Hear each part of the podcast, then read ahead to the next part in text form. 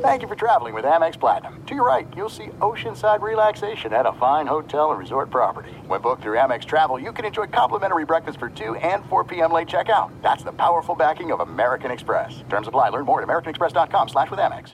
At Bet365, we don't do ordinary. We believe that every sport should be epic. Every home run, every hit, every inning, every play. From the moments that are legendary to the ones that fly under the radar. See for yourself when you sign up today and get $150 in bonus bets when you bet just $5. Whatever the sport, whatever the moment, it's never ordinary at Bet365. 21 plus only. Must be present in Ohio. If you or someone you know has a gambling problem and wants help, call 1-800-GAMBLER. Terms and conditions apply.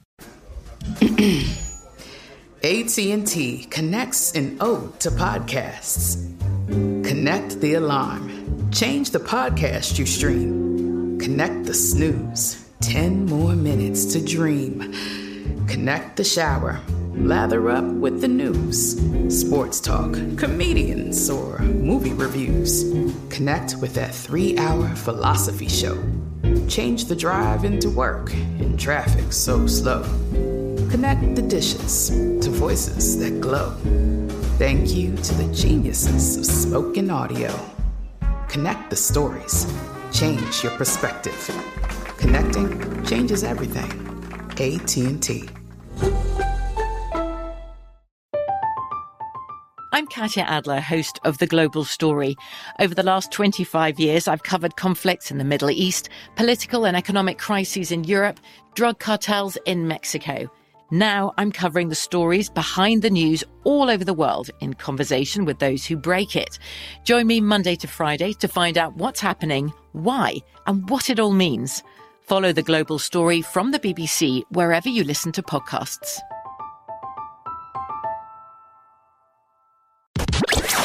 Listening to Fox Sports Radio. What's happening? Welcome in, Jason Martin Show. Fox Sports Radio with you for the next 3 hours, along with Bo Benson, Chris Perfett, and Brian Finley. Hope you're well. We're almost to July. Literally, we're past halfway through 2021. It is rolling. Speaking of rolling, Discover's rolling. Discover matches all the cash back you earn on your credit card at the end of your first year. That's amazing because Discover's accepted at 99% of places in the U.S. to take credit cards. Learn more at discover.com/yes. 2021 Nielsen Report. Limitations apply. Well, we do have to talk about that basketball game, don't we? There was a basketball game that was played last night. I think that the Suns and Clippers shooting percentage was indicated they thought that they were in the U.S. Open, but that was last week, fellas. Jon Rahm won that thing. Like, we're going for high points here. We're not going for the low scores. It was ugly. You would say, oh, well, it was a defensive battle. No, it was just crap shooting. How bad? 36% for Phoenix, 31 of 86 from the floor, 32.5% for the Clippers, 27 for 83. The Clippers shot a gaudy 5 for 31 from 3, 16.1%. And the Suns, a blistering, scorching, pun intended, 4 of 20, 20%. That's the kind of NBA game I'm here for. 84 to 80 in the Western Conference Finals. This was not one that we're going to write home about, folks. And you're going to get games like this. The Suns are now one win away from the NBA Finals. I don't know what the odds were before the season, but here we are. Devin Booker leads the way, 25 points, Ayton with 19, Chris Paul with 18. Nobody shot well, as we just mentioned. Ayton did have 22 rebounds in this game. 19 points, but 22 rebounds for DeAndre Ayton, who has officially arrived. It's not like he wasn't playing well during the regular season, but over this postseason, you're like, oh, yeah, he was the number one pick, right? Now, in that draft, would you have taken him number one, looking at the other two guys probably that are now being talked about the most, the 3-pick Doncic and the 5-pick Trae Young, who were swapped for each other when Dallas and Atlanta made those moves? Probably not. I think if you're redrafting right now, based on what you're seeing, Luka versus Trae, you take your pick. Trae Young has this villain quality that I want to talk about more a little bit later on in this morning's program. Doncic is a jack-of-all-trades kind of player in his own right. He has a little bit of nasty. He's not the gentleman that Dirk Nowitzki was, at least at times. And Ayton is starting to show what you thought he was going to show and what you saw in his one season at Arizona. But as we mentioned a few weeks ago, Chris Paul is the MVP. And I do want to break here because, not break for a commercial. That would be a little early. We don't have to have a take. In this industry, I mean, my colleagues, my peers, we don't have to have a blistering opinion about everything. When events happen, sometimes they just happen. Sometimes the refs didn't screw you. Sometimes you just lost. Or sometimes you just won. And yet you can point to performances and things like that. But when the Clippers won Game 3, there were national radio hosts, because I saw their takes popping up as I get a pretty good kind of smorgasbord of this kind of stuff sent to me to let me know, you know, what else is happening in the sports landscape, what are people talking about, all this. And one of the takes was, does Chris Paul actually make the Suns better? Because he came back and they lost. You don't have to have a take. I promise you, we're going to be okay. Your career is going to be okay if you don't do that. Because that made no sense at the time. It makes no sense now. He missed a few games. They lost Game 3. The Clippers have won every Game 3, I think, this postseason, after falling behind in virtually every series as well. This wasn't a great game for Chris Paul either. It was 6 of 22 from the field. It was a 7-assist game. I mean, this isn't one that's going on his wall. This is the deer. If he was a hunter, this isn't the deer that he's actually going to mount. This is just one that he shot. They got the victory. And the Suns have 51 wins in the regular season, and I don't think anyone took them seriously coming into the postseason. And here we stand, and all it's taken is injuries all over the place, and somehow one of the healthier teams out there is the Suns, outside of Chris Paul with this protocol situation with COVID. And as for the Clippers, they needed this series to go deep in order to potentially get Kawhi Leonard back. I think what we were hearing is if they can get it to Game 6 or Game 7, maybe he comes back. But I don't think they're going to do that, do you? At 3-1, Paul George blows kisses to the crowd, goes 5 of 20 from the field. He's 1 of 9 from 3. The only thing he did fairly well in that game last night was shoot 12 of 18 from the stripe. He had 16 rebounds. Okay, we'll throw that one in there as well. You realize he had no offensive rebounds in the game? He had 16 defensive rebounds in the game. Even more kind of preposterous. The Clippers had 15 offensive rebounds combined in this game, a game in which they shot 27 for 83 from the field. Let me tell you how you get beat. You shoot 32% from the field and only get 15 offensive rebounds. That's probably going to do it every time. Zubac had 7, Beverly had 3, and then off the bench, Batum had 1, Mann had 2, Kennard had 2. And that was it. I mean, that was a total wrap right there. Paul George, none. He had 16 on the defensive end because, luckily for them, this score... Look, the Clippers had an opportunity and couldn't make a bucket to save their lives in the last 8 or 9 minutes of this game. But the Suns in this game only had 17 offensive rebounds. So these were teams that weren't shooting well, and these were one-and-done opportunities all night long, and that's a recipe for 84-80. The Suns are going to win this series. Kawhi, do you think maybe somehow he's going to try and pull James Harden, go out there and play even if he's not ready? I sort of doubt it with him. Honestly, I think this is probably it. Clippers hadn't made the Western Finals in a while. Apparently that's going to be the only banner that they hold up this year because Phoenix is going to the NBA Finals. Chris Paul is going to the NBA Finals, something I wasn't sure was going to happen when he got to Oklahoma City. It was just like his career's kind of, we've sort of reached the end game here. We've sort of reached the apex a few years ago, and now we're on the downward trajectory. If he wasn't going to get there in Houston, who is he going to carry to the NBA Finals? Well, it's not even that he's had to carry these guys. He's just had to help unlock their potential. And everybody's gotten better around him. Booker is flourishing. Ayton has become Ayton, as we led off with. And now Phoenix is one win away from the Western Conference Finals. And the Clippers, with all the pizzazz, because of injury, really, because if Kawhi's playing, maybe we have a different series. We probably do, because I still believe that however you want to slot it, Kevin Durant and Kawhi Leonard are 1A and 1B in the NBA for me right now. A little younger than LeBron, a little less, miles in the tank. And then you can throw the Stephs and all that in there. It's not like I'm going to turn down LeBron James being the guy on my team either. I just think in terms of overall basketball at this point in time, I would rather have Kevin Durant and Kawhi because of, what Kawhi can do in a two-way and what we saw Kevin Durant do even in a loss in 7 games. Now, I don't want Kevin Durant on Twitter. If I'm an organization, watching it from afar, you're just basically the embodiment of the Michael Jackson popcorn gif. You're just kind of sitting back and seeing how many scalps he feels like taking on social media this week.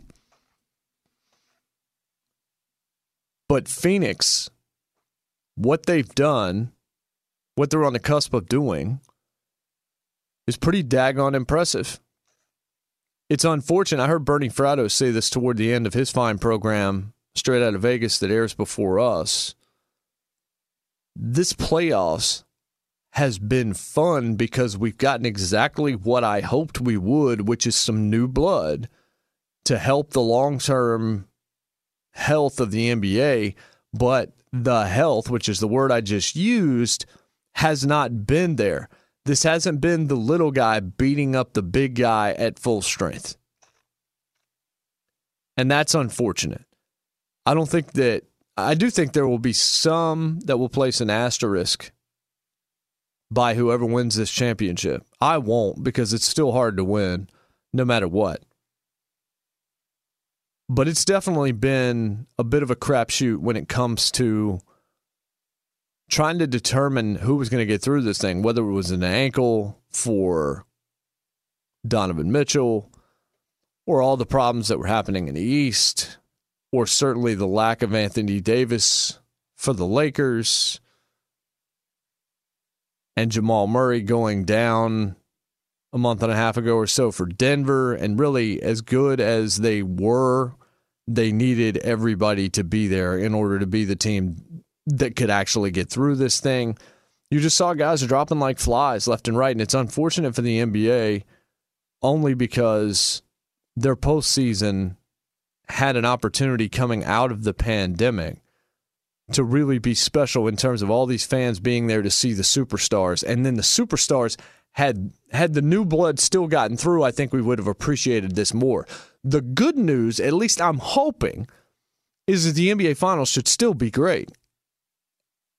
And this is the kind of thing that we need. But when you look at weird champions, there's going to be one this year. Like if Milwaukee wins, that's not super weird. But if Atlanta or Phoenix win, that's going to be one of the strangest results in the NBA in a long time. And if we end up with Phoenix versus Atlanta, that's going to be one of the more improbable matchups ever in the history of the NBA to make it to the finals based on where you would have assumed those two teams would be before the season was played. Now, Atlanta has a lot of work to be done, and Giannis and Middleton and the Bucks let them know in Game 2 that it was not going to be an easy series for them, because that was a throttling, to say the least. But Atlanta's they've gone up and down. And Trae Young, he's just as likely to go out and have 45 tomorrow or 45 today and win that game as he is to be shut down again. They bullied him a little bit. They big-timed him a little bit. But if we get Atlanta-Phoenix, I'm trying to think of something more improbable than that in the NBA Finals in a very long time. Like, I'm going to have to try and figure it out during the break, but I honestly can't think of what it is right now. And I think that's a good thing, even if people don't watch it this year, because at least it gives those groups and gives the league as a whole some kind of a different narrative other than, well, it's the same old every year, just like college football. If we can get something else, I do think that's going to be a positive. Now, what I need is something else other than whatever the hell that basketball game was last night, because that was not particularly entertaining. At least it was close.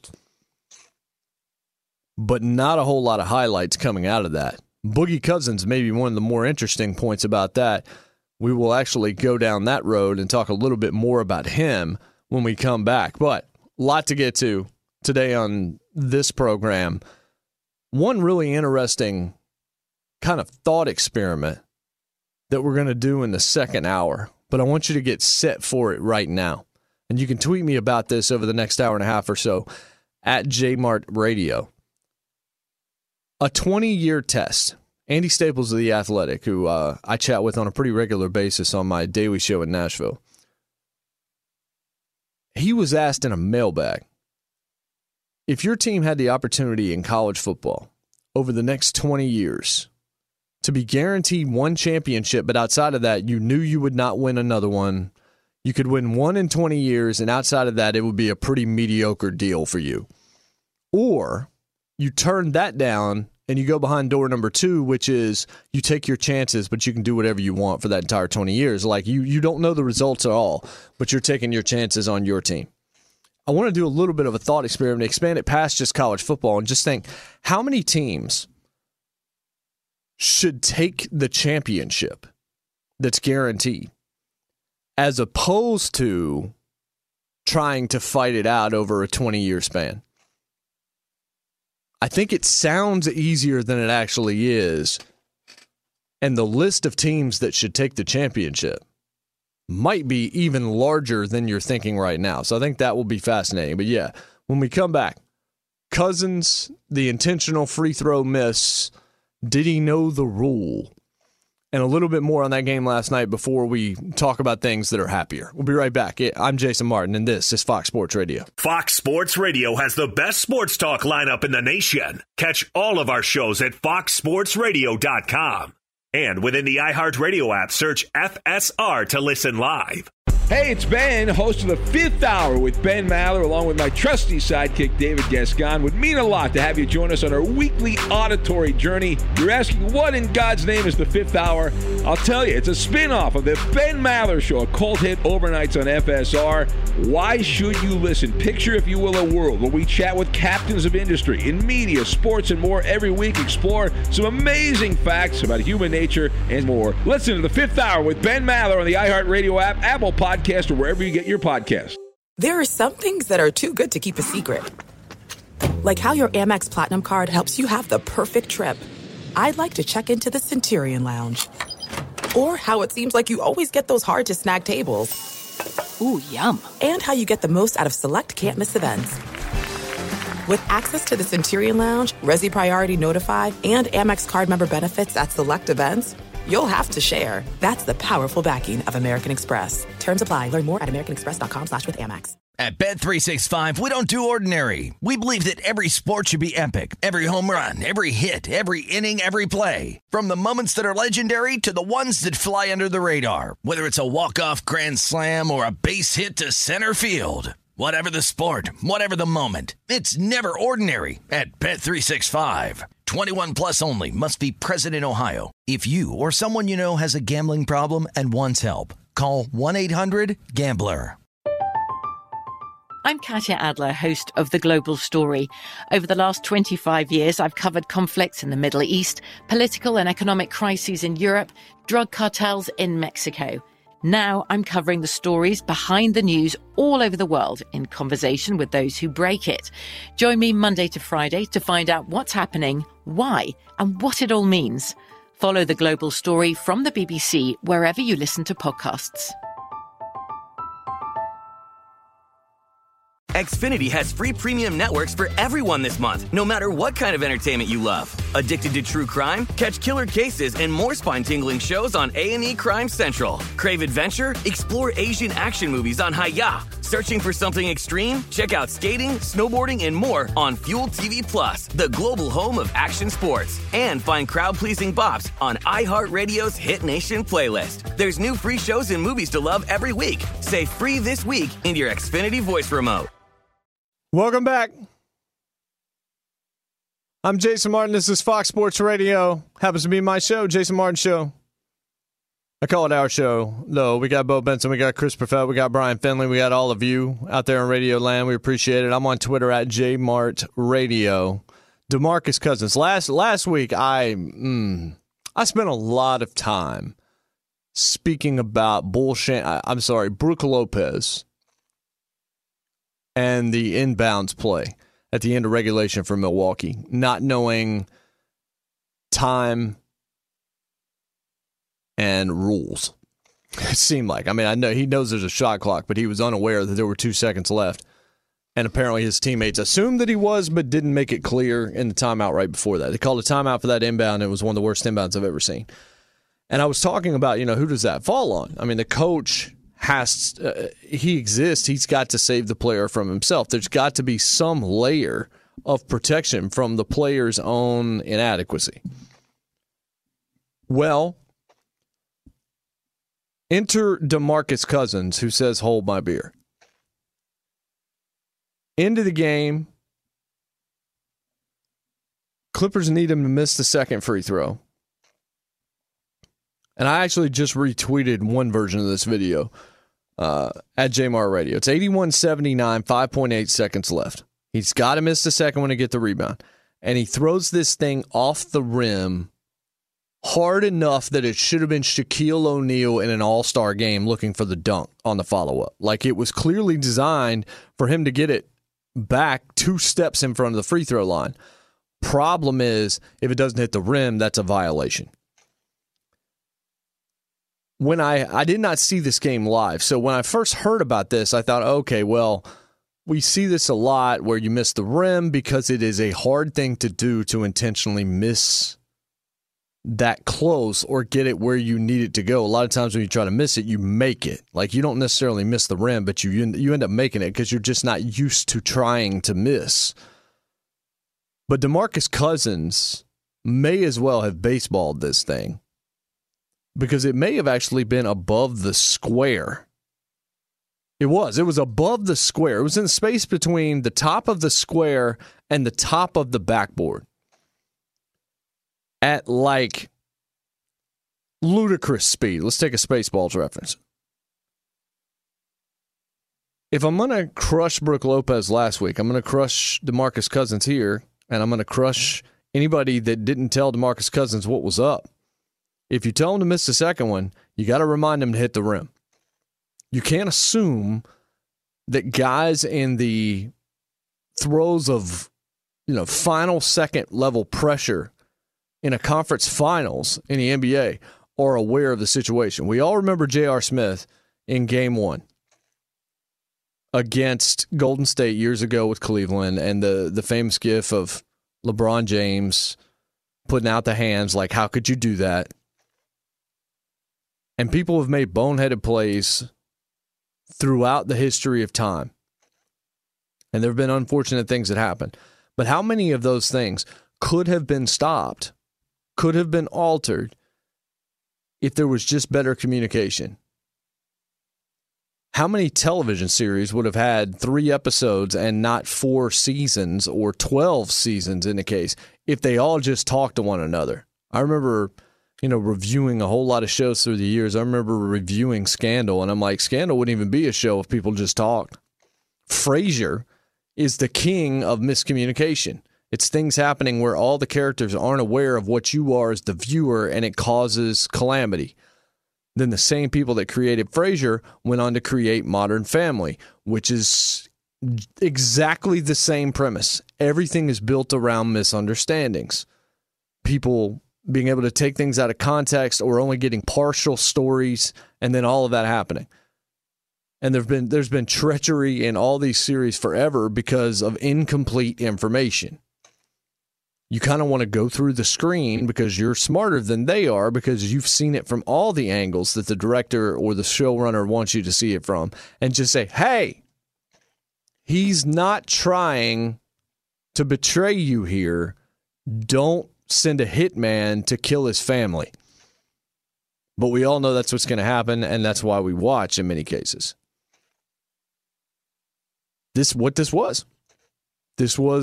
an episode of Frasier taking place in an NBA, in a Western Conference Finals game. It's miscommunication. It's incomplete information. DeMarcus Cousins didn't know the rule. There's no way you can convince me he did, because if he could have missed this worse, he would have had to throw it completely over the backboard. There's no way that he was attempting in any way to hit the rim. So with the violation, that's a wrap. Chris Paul, the one thing he did do well last night was shoot free throws late. Clutch free throws. They get the win 84-80. Let us bring in the crew out in Los Angeles. Bo Benson, you alerted me to this. I knew about it, but you alerted me to, did he know the rule? And I'm like, okay, well, I'm going to watch this again. And so I go to watch this for the first time, and I look at the actual highlight, and it was 10 times worse than you described it, and about 20 times worse than I had seen in print earlier in the evening. No possible way he knew the rule, right? No, I can't imagine it. Watching it live, it was weird because you couldn't really see what was going on, and then you had to watch replays and everything to really get the full picture. So there's no way he rocketed that thing off the backboard, and it's kind of hilarious to watch. Brain fart, man. I don't know if he had a brain fart, because if he didn't know the rule, it's not a brain fart. It's just not knowing the rule. Yeah, that's a tough scene for Boogie there. Yeah, no good. Chris, any chance that he just missed it? And I'm putting that in air quotes. No, none whatsoever. This is a guy who, by the way, he's been getting, didn't he get assessed a technical foul a few days ago, shoving Devin Booker? Like, yes. His head is in a really weird place this series. And I, just watching this particular thing, like, I feel like it's a basic thing you should know in the league, but clearly he doesn't know what the rule is. There's no other explanation for it. Like, what other explanation can we even? Because that's the thing is, like, if there's another explanation for it, you need something plausible. So what's the alternative? And I don't know what the alternative is besides, as you said, maybe brain fart. But that's not good enough for me. No, it's not. And the only other thing he could have been doing is he's a member of the NWO. To give you a pro wrestling reference from 96, and he's going to rip that Clippers jersey off, and he's got a Suns jersey on underneath it. Like, that's the only other explanation, is he knew the rule and screwed them anyway. It was either an episode of Frasier or an episode of Curb Your Enthusiasm. Whichever one of those two pieces of music that you want underneath it, you could play either one. You could even play the Benny Hill music, but I'm telling you, this felt like incomplete information to me. This felt like Boogie Cousins was unaware of something that the viewer knew. Because I would say at least 3/4 of the people watching that game knew that it had hit the rim. Yeah. But I wouldn't be shocked at all if Cousins didn't, Bo. Yeah, I think that this one was Frasier. I agree. Simply because this series already had its Curb Your Enthusiasm moment when Patrick Beverley decided to wave goodbye to all the fans in Phoenix before the game was over. Yeah so... maybe we'll get a Seinfeld moment in Game 5. I'm not sure. Yeah. All right. Let's bring in Finley, resident Clippers fan, Brian Finley. Yes. Defend that debacle of a second half in particular, Brian. Oh, it was absolutely atrocious. May I add that when I was watching that game and I saw Cousins attempt that foul shot, it was so careless. It reminded me of somebody who was trying to get one last shot in at a pop-up shot in one of those arcade games where you're trying to throw it up from your chest and get like 30 in 30 seconds. Mm-hmm. That was sort of his motion. It reminded me of that and just how quickly he released it. As far as the second half, absolutely disgusting. I felt like the second half was drunk. And I said this in a little blurb that I put out there. I would have rather watched 10 hours of a documentary of Ken Burns talking about pottery in the 17th century than putting myself through that second half again. Because, Jason, I said to myself, if Paul George misses the free throw, and he did. If he made it, it would have been 71-71 early second or early fourth quarter. If he makes that, then it's a whole different story. But I thought if he didn't, that there was no way the Clippers would eclipse that one-point deficit. Even early in the fourth quarter, they never did. It just felt like they were okay with it being, well, as long as we're close. That seemingly felt like the attitude for the Clippers out there. They didn't really have an interest in winning.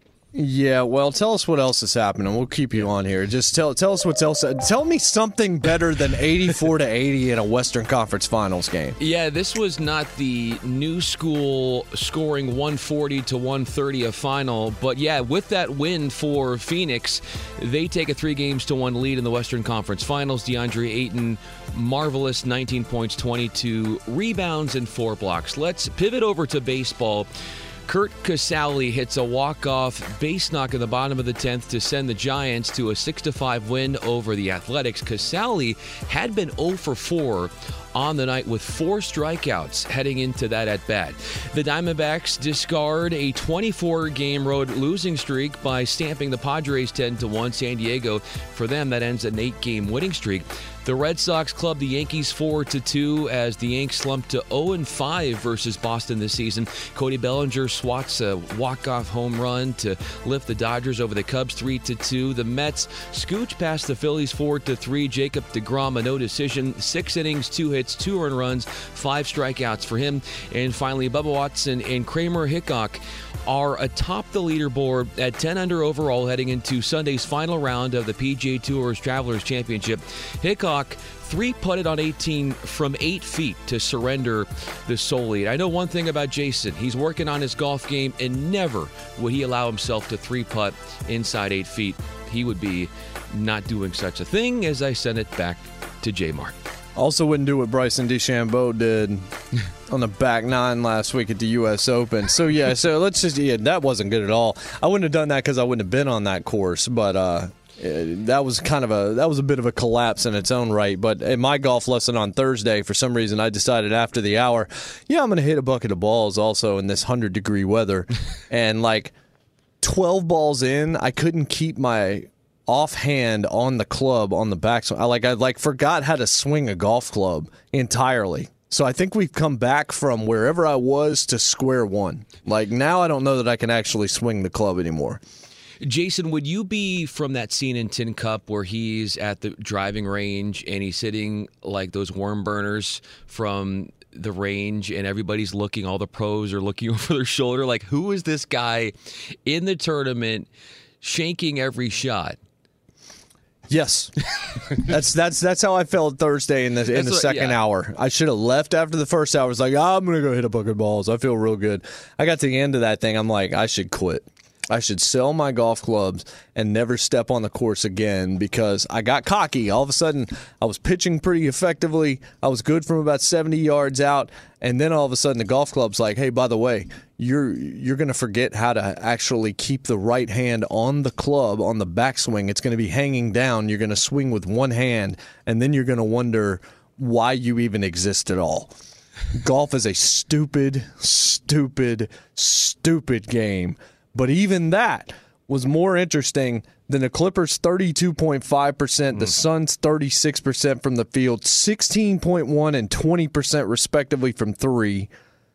Tyronn Lue said, we had, I think, 12 possessions in the fourth quarter to take the lead, and we just couldn't get over the hump. I mean, it happens.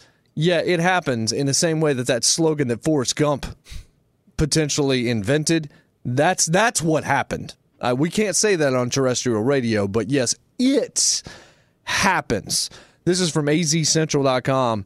Then there was a stretch in the fourth quarter when the two teams combined to miss 16 shots from the field that began with 10:13 left in the game and ended with an Ayton dunk with 6:23 remaining.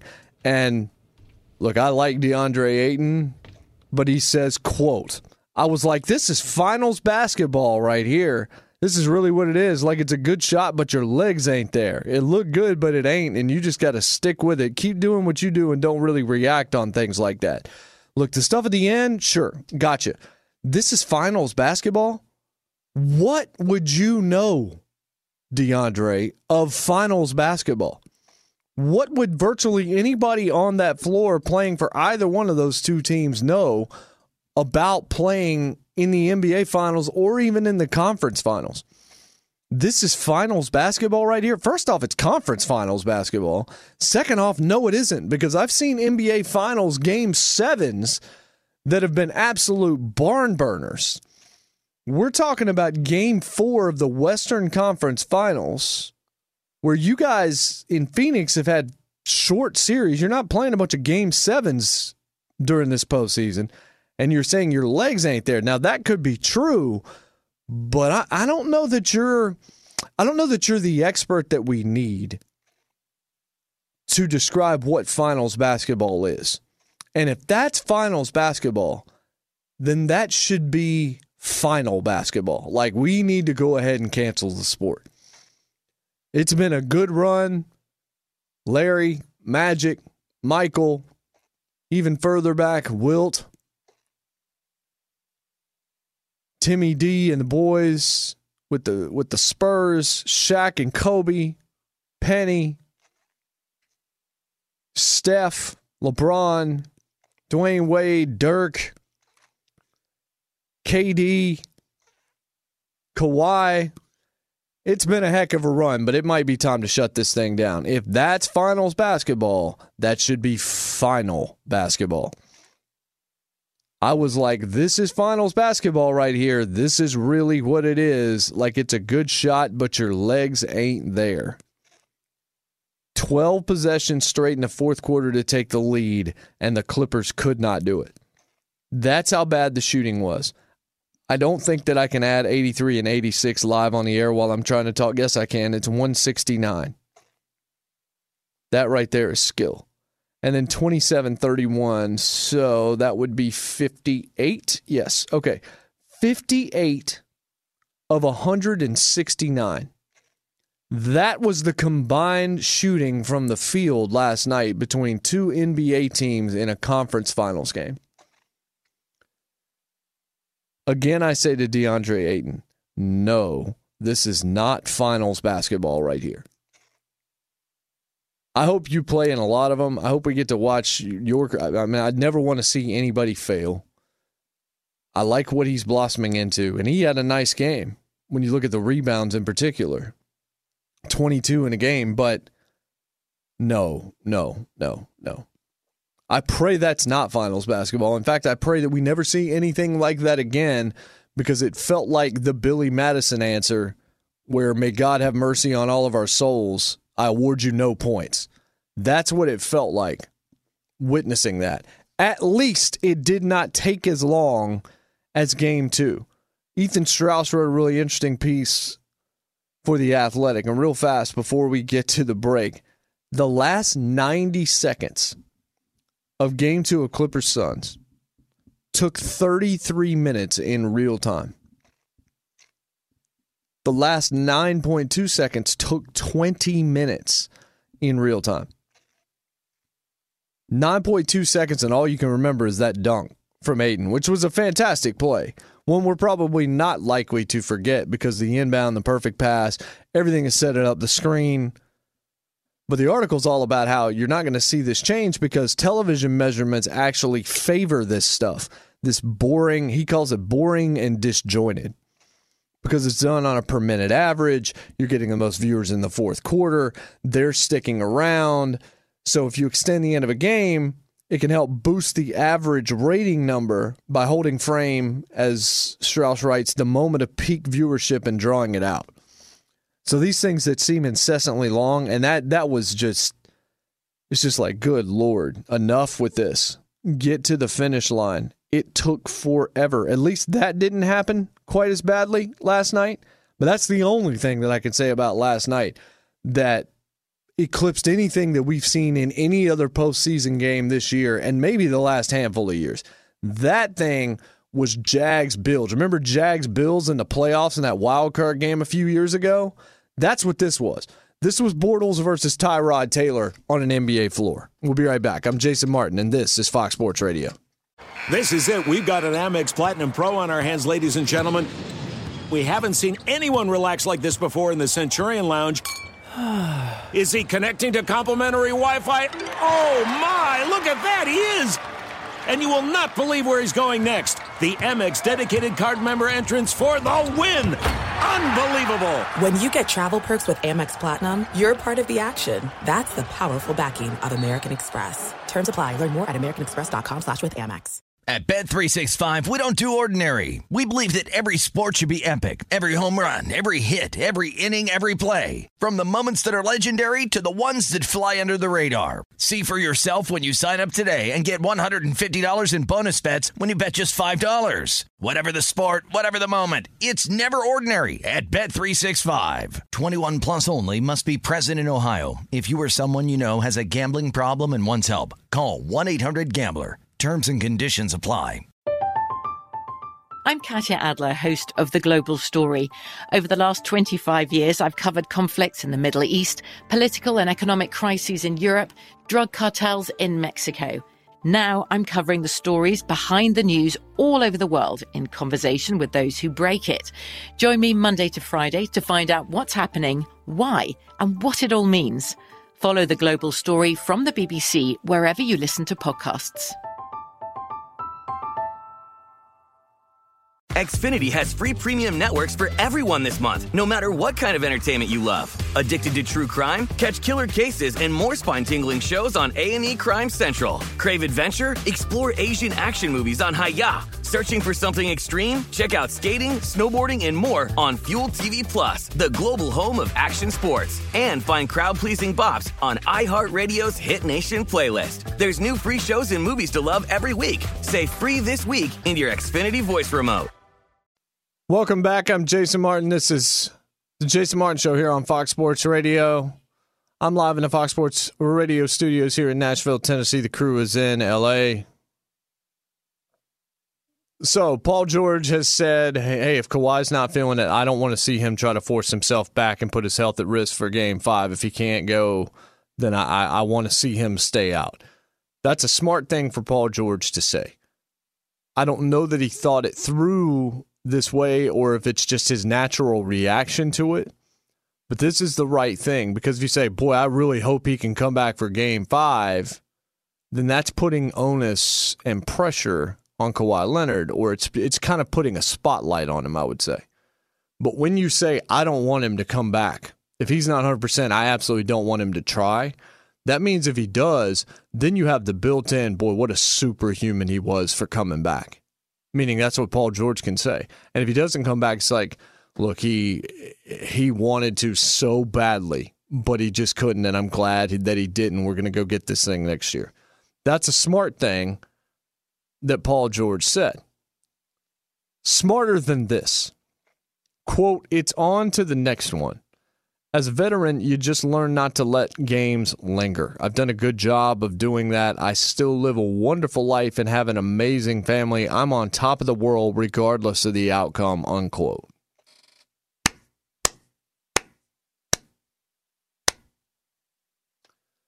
Congratulations. Cool. Larger context, that's great. You're right. You probably do live a good life, and I'm very happy that you have an amazing family. But this right here ain't going to win any fan support if that's what you were going for. And maybe you weren't. But Paul George, who is a great basketball player, even though he was on my 6 most overrated persons in sports list 3 years ago, and 5 of the 6 of those have definitely proven out to be true.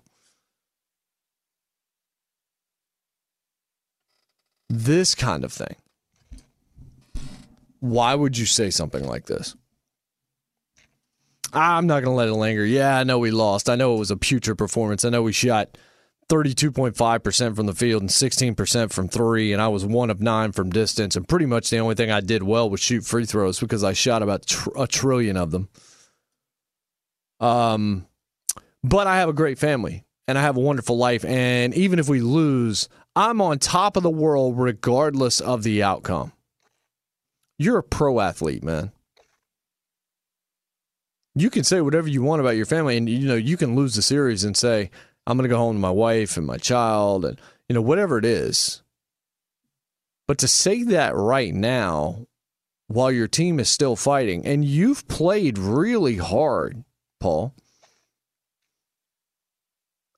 and there was sympathy generated because you haven't had Kawhi and because that wasn't, you know, this team is not fully formed without its alpha. You're not the alpha, Paul, but you were brought in to be another player, another superstar on that team, the number two.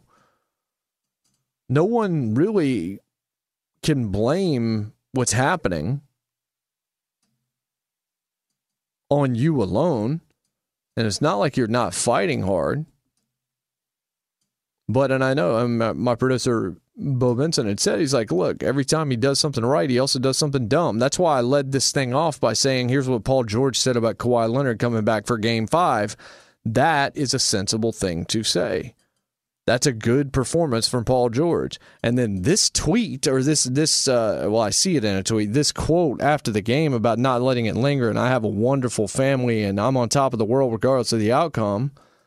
That's the equivalent of blowing kisses to the crowd. Or saying you're, playoff Paul, playoff P. Stop shooting yourself in the foot. It's never been a good strategy. If he just goes out and balls, it's no big deal. If they lose, it's just like, yeah, well, they didn't have Kawhi. Not like people are going to dog out Paul George at this point. But to say it's on to the next one, as a veteran, you just learn not to let games linger. I've done a good job of doing that. I still live a wonderful life and have an amazing family. I'm on top of the world regardless of the outcome.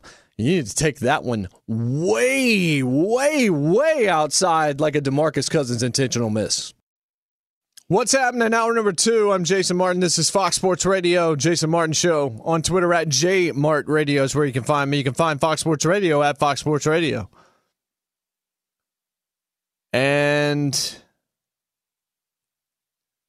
I'm trying to intentionally miss and actually hit the rim, unlike Boogie Cousins. Unfortunate, quote, you hate to see it, unquote, which is often one of those tweets that just makes me roll my eyes. So Mike Florio, he makes me roll my eyes a lot of times, but interesting idea that he posited on Pro Football Talk on Friday about Aaron Rodgers. And it was just something that, because the NFL and the NFLPA and the protocols that were released and everything that was going on with COVID, and those came out earlier last week,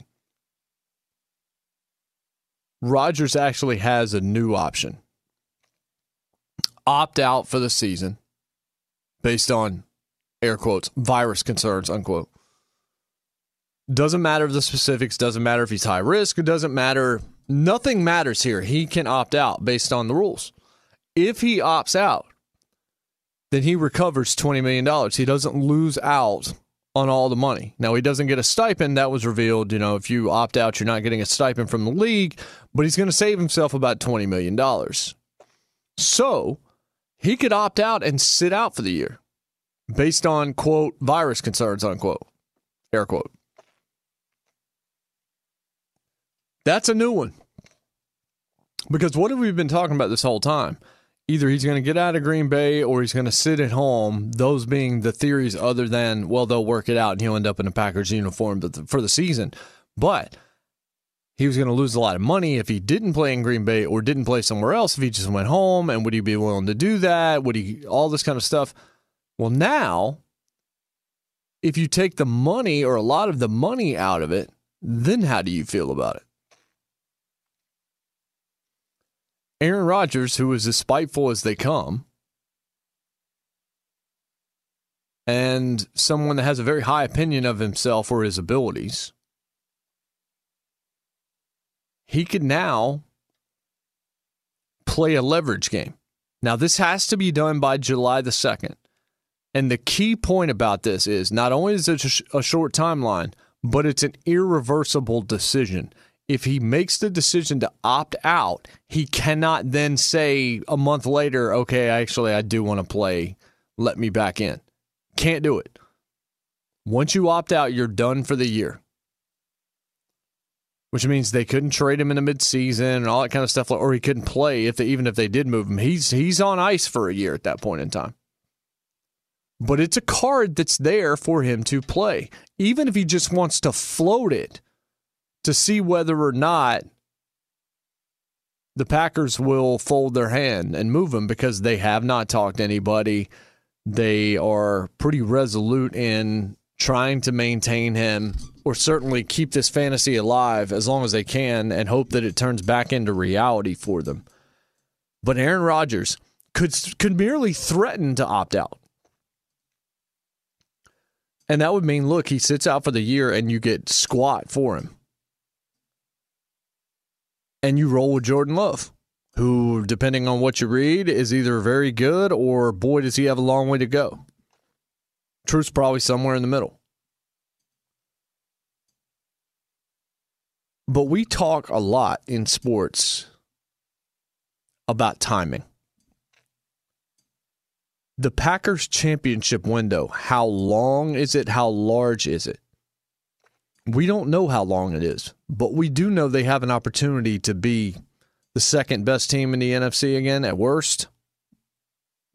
Maybe third if you want to throw the Rams in there. We got to see what happens with Stafford, but they have a lot of talent on that team. San Francisco, I still don't know about their quarterback spot, at least not yet. I think Lance has the potential to be very good, but I doubt that we'll see that right now. Jimmy G, I think the ceiling there is high mediocre. You can throw some other teams in that mix. But Green Bay has an opportunity to win a Super Bowl. They have the talent with Aaron Rodgers at quarterback to win a Super Bowl. If you're Green Bay right now, would you call his bluff if he made this threat? He said, hey, either trade me to Denver or wherever, or I'm going to head to the house. I'm going to opt out due to the virus, due to COVID. The agreement backs me up. You'll save some money. That's the other thing on this for the Packers. All right, so Rodgers saves $20 million here. But over the cap has shown the Packers can gain somewhere around $30 million in cap space in 2021 if he opts out. And they get a little bit of relief, not much, but a little bit of relief on his cap hit in 2022. He has a week to make the decision. Once he makes it, he can't change it. The Packers have been calling his bluff now for a few months. Are they willing to do it again if it means that he ends up truly on ice for the year and they lose out this year? Because, again, if you have a window, it's got to be right now. Now, if you think he's not going to play for you, then you don't have a window. Because if you don't have Aaron Rodgers, screw your window. You might not even have a door. But all of a sudden, you've just got a brick wall, and you can't look through brick. The window exists because you have a top-flight quarterback that's coming off an MVP season. I know you have a lot of other talent. You think about Jones, really talented back. Adams, maybe the best receiver in football, certainly one of the top three. Tanyan's an impressive young tight end. The Smith brothers, you've got a great cornerback. You've got a young defense, but a talented one. You've got one of the more dynamic play callers in the league in LaFleur. You've got everything that you need. But if you don't have Aaron Rodgers, I don't think you have much of anything. Because the unknown of Jordan Love, even if he looks good in training camp, even if he looks good in practice, even if he looks good on paper, what's going to happen on a Sunday afternoon when he's playing in America's Game of the Week on Fox, 4:30 Eastern time? We don't know.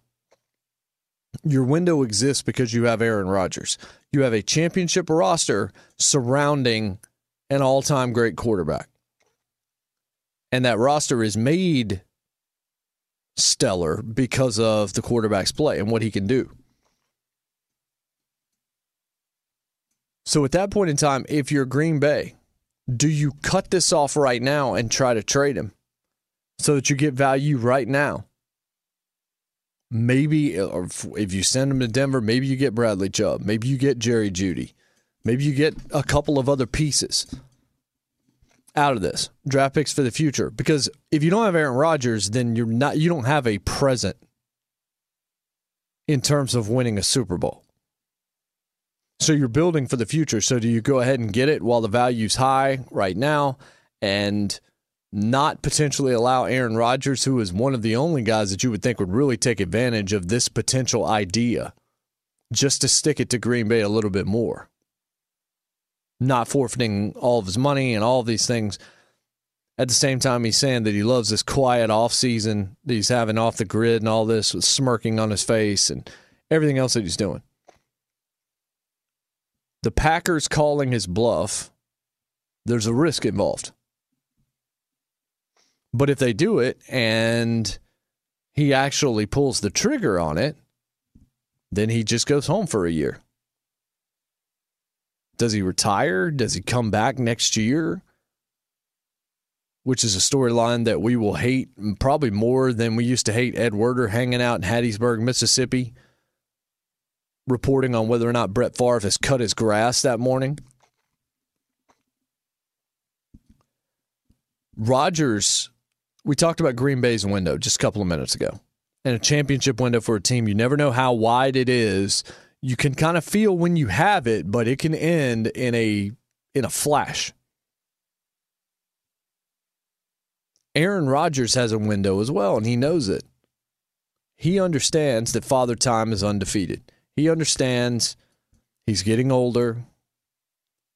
His body's taken quite a beating through its career.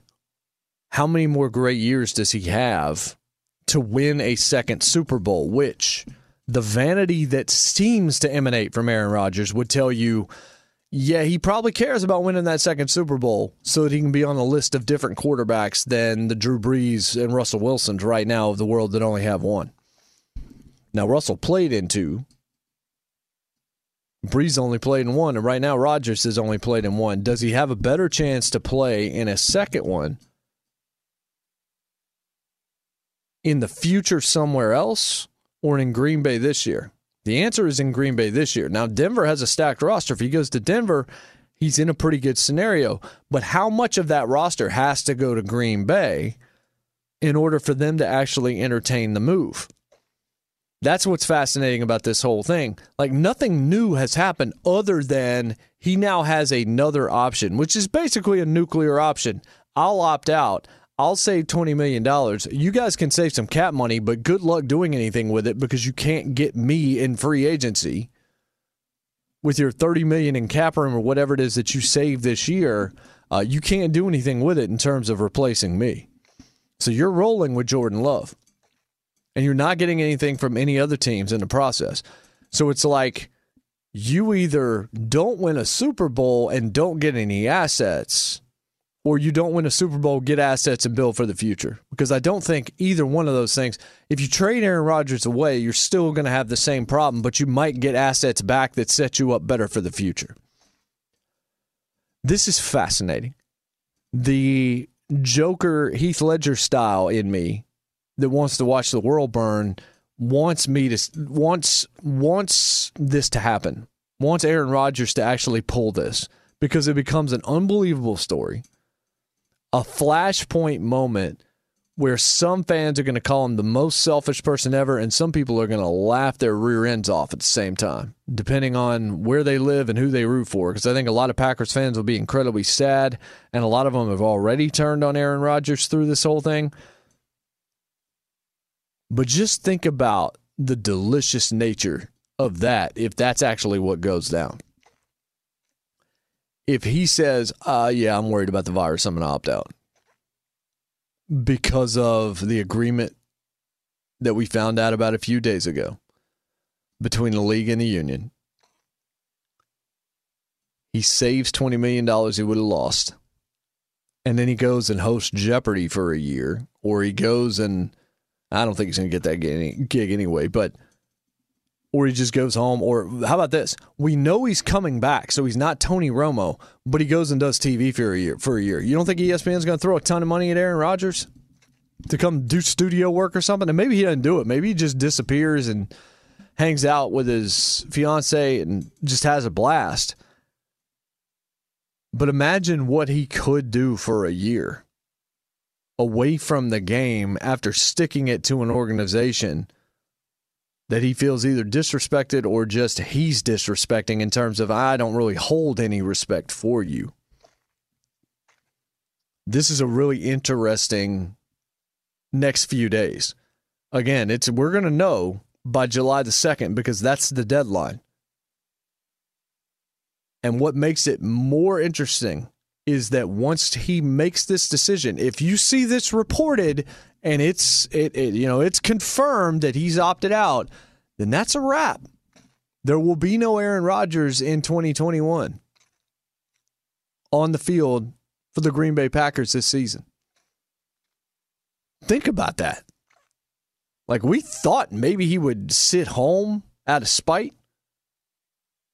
But did we think that he would opt out due to virus concerns to where he could not even come back in midseason? Like, he could sit home out of spite and then in week 8 say, all right, we've worked this out. I'm coming back. If Jordan Love struggles and they throw everything in the world at him, who knows? Maybe he changes his mind. He hates the idea. When he's actually watching the games, he realizes how badly he wants to be there and he wants to come back. Dude, if he does this, it doesn't matter how much he wants to come back. He waits until next year. Really interesting. And we have a week basically to figure it out whether he's going to do it. My prediction is he won't do it. But I could write a pretty interesting screenplay where he does. We'll be right back. I'm Jason Martin, and this is Fox Sports Radio. This is it. We've got an Amex Platinum Pro on our hands, ladies and gentlemen. We haven't seen anyone relax like this before in the Centurion Lounge. Is he connecting to complimentary Wi-Fi? Oh, my. Look at that. He is. And you will not believe where he's going next. The Amex dedicated card member entrance for the win. Unbelievable. When you get travel perks with Amex Platinum, you're part of the action. That's the powerful backing of American Express. Terms apply. Learn more at americanexpress.com/withAmex. At Bet365, we don't do ordinary. We believe that every sport should be epic. Every home run, every hit, every inning, every play. From the moments that are legendary to the ones that fly under the radar. See for yourself when you sign up today and get $150 in bonus bets when you bet just $5. Whatever the sport, whatever the moment, it's never ordinary at Bet365. 21 plus only. Must be present in Ohio. If you or someone you know has a gambling problem and wants help, call 1-800-GAMBLER. Terms and conditions apply. From BBC Radio 4, Britain's biggest paranormal podcast is going on a road trip. I thought in that moment, oh my God, we've summoned something from this board. This is Uncanny USA. He says, somebody's in the house, and I screamed. Listen to Uncanny USA wherever you get your BBC podcasts. If you dare.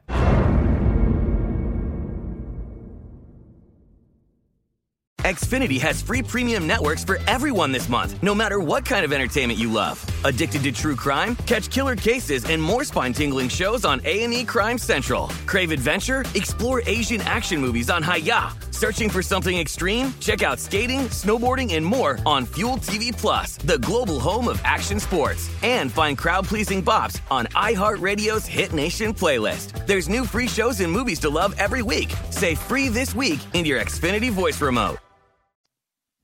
Welcome back. I'm Jason Martin. This is Fox Sports Radio. Discover matches all the cash back you earn on your credit card at the end of your first year.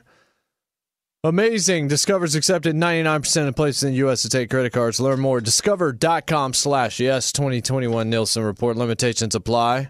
A little lithium for you here on this Sunday morning, which actually has Sunday morning in the lyrics, which just came to me as I said that.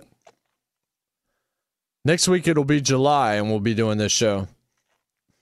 already halfway through 2021. It is rolling. No question about that. So I teased this at the top of the show, and I definitely want to talk about it here. I think it'll be kind of a roundtable discussion, at least to some degree. I want to bring in the crew and talk to them. But Andy Staples, who writes for The Athletic, one of my favorites in the industry, and luckily I get to chat with him on a fairly regular basis. He does a mailbag piece of The Athletic. He's a college football writer. And there was a question posited, 20 years, you can have one of these two things. One is you can win one championship. Outside of that, you know you will not win another one. It'll kind of just be mediocre for you, but you're going to get one championship out of 20 years for your team. And now this is a college football discussion, but I want to expand it out further than that. Or you could win 20 championships, but you don't know. You're guaranteed one. It's basically like you have Gray's Sports Almanac from Back to the Future 2.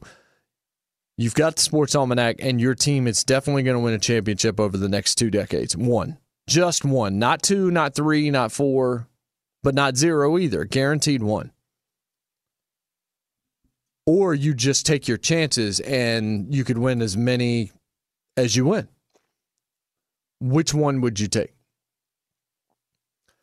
And Andy's response back was, well, Alabama, Clemson, Ohio State, Oklahoma, and Georgia, I think were the five that he mentioned. He said those five should turn down the guaranteed championship because they could win more than one. He may have mentioned LSU as well. But outside of that, everybody else should take the deal and take the one. And I was thinking larger context outside of just college football. Your team, whatever the sport, whatever the team, you're guaranteed a championship over the next 20 years. How hard would it be to not just take that deal and know that, yeah, you're going to win the one, but the other 19 years aren't going to be all that much fun. It doesn't mean you're going to go 1-16 in the NFL or you're going to win 15 games in the NBA or something like that, but you're going to be middle of the road. But if you get a title, is that enough? I live in the state of Tennessee where the namesake of the state, University of Tennessee, won a championship in 1998. And they still talk about it right now and love it and love everybody on that team. They have not really come close since that time. And that's a lot longer now than 20 years. But you might be a fan of a franchise and you've never seen them win a championship. You've never seen them come close to winning a championship. In your case, I think it might be easier, but I think what we forget is, and we're seeing it right now because of injuries, because of all sorts of unforeseen things. I mean, does Golden State have an extra crown if Kevin Durant and Klay Thompson don't go down with injuries a few years ago against Toronto? Maybe they do. There's so many things that are out of your control, including the performance of the other team. It's very difficult to win a championship. In any sport, we could try and rate the hardest. But you think about how difficult it is to win in the NBA. You got to win 4 of 7. Usually the best team wins in a best-of-7 series. But this year, people want to place an asterisk next to the champion in advance because of all of the guys that have gotten banged up and hurt during the playoffs, and a lot of big-time teams, as a result, were broken in half and are out because of that. Are the Nets still playing if their big three's healthy? I have a hard time believing they're not. How far are the Lakers going if they have a healthy Anthony Davis to go with LeBron? I didn't have him being out necessarily through the playoffs, but I didn't have them in my rankings, but I had the Jazz, and they're out. So what do I know? But we're watching a postseason that is just, I think Frado said on Straight Out of Vegas earlier, it was attrition. And that's what it feels like. It's attrition. Just like in war, we're seeing guys drop. Guys are just worn out. It was another long season. Even with load management, it wasn't enough. When you think about the NFL, there's now 7 teams that get into the postseason. But virtually every year, there's a team that's pretty good that doesn't even make it into the playoffs. NCAA, you get a chance. 68 teams is a whole lot. College football, trying to move to 12 teams is to create a scenario where it actually feels like you can make it. And I think it's also sidelined to create a scenario that helps coaches keep their jobs, because making a bowl doesn't mean anything anymore. But if you make the college football playoff, the 12-team playoff, 2 or 3 times in a decade span, even if you don't do anything in it, it's still going to feel like an accomplishment because it's still a rarity. 12 is not a large number compared to how many football programs exist just in the Power Five, much less across the nation. Hockey, you're seeing that right now. Top seeds ain't playing.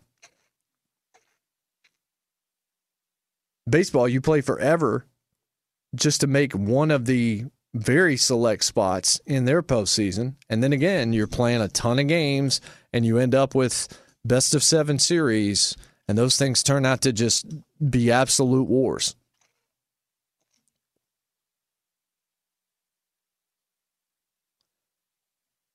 So I think that's what makes this interesting is it reminds us, whether you answer, I'd take the championship, or you answer, I'll take my chances for 20 years to see how many we can win. I think it basically just puts a spotlight on the idea of winning in sports. And I think sometimes we just, because there's a champion every year, it's easy to kind of throw these things by the wayside and forget about them. But then you think about a fan base that hasn't seen a title in 3 decades, or you've never seen your team win, and now you're in your 50s, and you're just wondering, am I going to get one during my time here? And I think that what we underrate is how many people would say, oh, just give me the championship. If I get one guaranteed championship over the next 20 years, that's enough for me. I get to buy the hat. I get to buy the shirt. I get to watch that. I get to have that experience. I get to celebrate. I get to maybe go downtown and party if you're in the right city. All of these things that I've seen on TV with all these teams winning for such a long time, it can finally happen to me. Yeah, sign me up for that. One time, cool. We go 500 at the other 19 seasons, but I guarantee a championship in one. I'll take that all day long. Like Chris, for instance. If I said the Lions could win one over the next 20 years, you'd take that all day, right? To this answer of either one, I would say yes. Like, yeah. I would just, I'm a beggar, not a chooser here. Whichever one comes up first, great. I mean, I'm also a Pistons fan, and I also understand that once you stop winning, it kind of sucks just because, I don't know, I'm a creature of recency. And as much as there were people talking about the storied history of the Pistons when they got the first overall draft pick this week, I also realized that I was back in high school when they last won. It's got rust on it. It's like when I hear Bears fans talk about the one they won in 85. It's got rust. It's old. It doesn't mean anything when it's more than like 10 years old. And you just eventually, you can't produce specials and documentaries for this long. It's gone. But at the same time, for the Lions, yes, absolutely. I don't care what it would do. I don't care how many it would be. I would like to see the dynasty. Me and Bo were just sitting here talking about how skewed the Patriots have made our perception of pretty much everything in sports that we think, especially in the NFL, that it's easy. And I get it, because there's a lot of older guys in sports media who grew up with the Yankees as like, yeah, the Yankees are there every year. It's just what they do. They're always going to be there. And we kind of had that with the Patriots when, yeah, as you say, like, it's not... For a lot of teams, you're going to just see different teams every year. It's really hard to repeat, and it's really hard to do back-to-back Super Bowls, too. And, yeah, for the Lions, it's like, do I need to go back through the record books? No. I absolutely do not. So the answer is yes. You give me uncertainty, you might win some stuff in 20 years, the answer is yes. You give me certainty one, the answer is yes. It's yes. Whichever one comes first, yes. Bo, I'll give you a third option because I agree with a lot of what Chris just said. You can win one championship and then the other 19, you're a 500 team or you're just kind of uninteresting. Or you take your chances for 20 years, you see how many you could potentially win, and you don't know what the records are going to be. You might have some up years, some down years, all this kind of stuff. Third option would be you're not going to win a championship, but I guarantee you're going to win double-digit games in the NFL, or you're going to be one of those teams. You're not even going to be a wild card team. You're going to win the division. You're going to be a 12-4 team a good bit. Like, you're going to be one of the best teams, but you're not going to win a championship.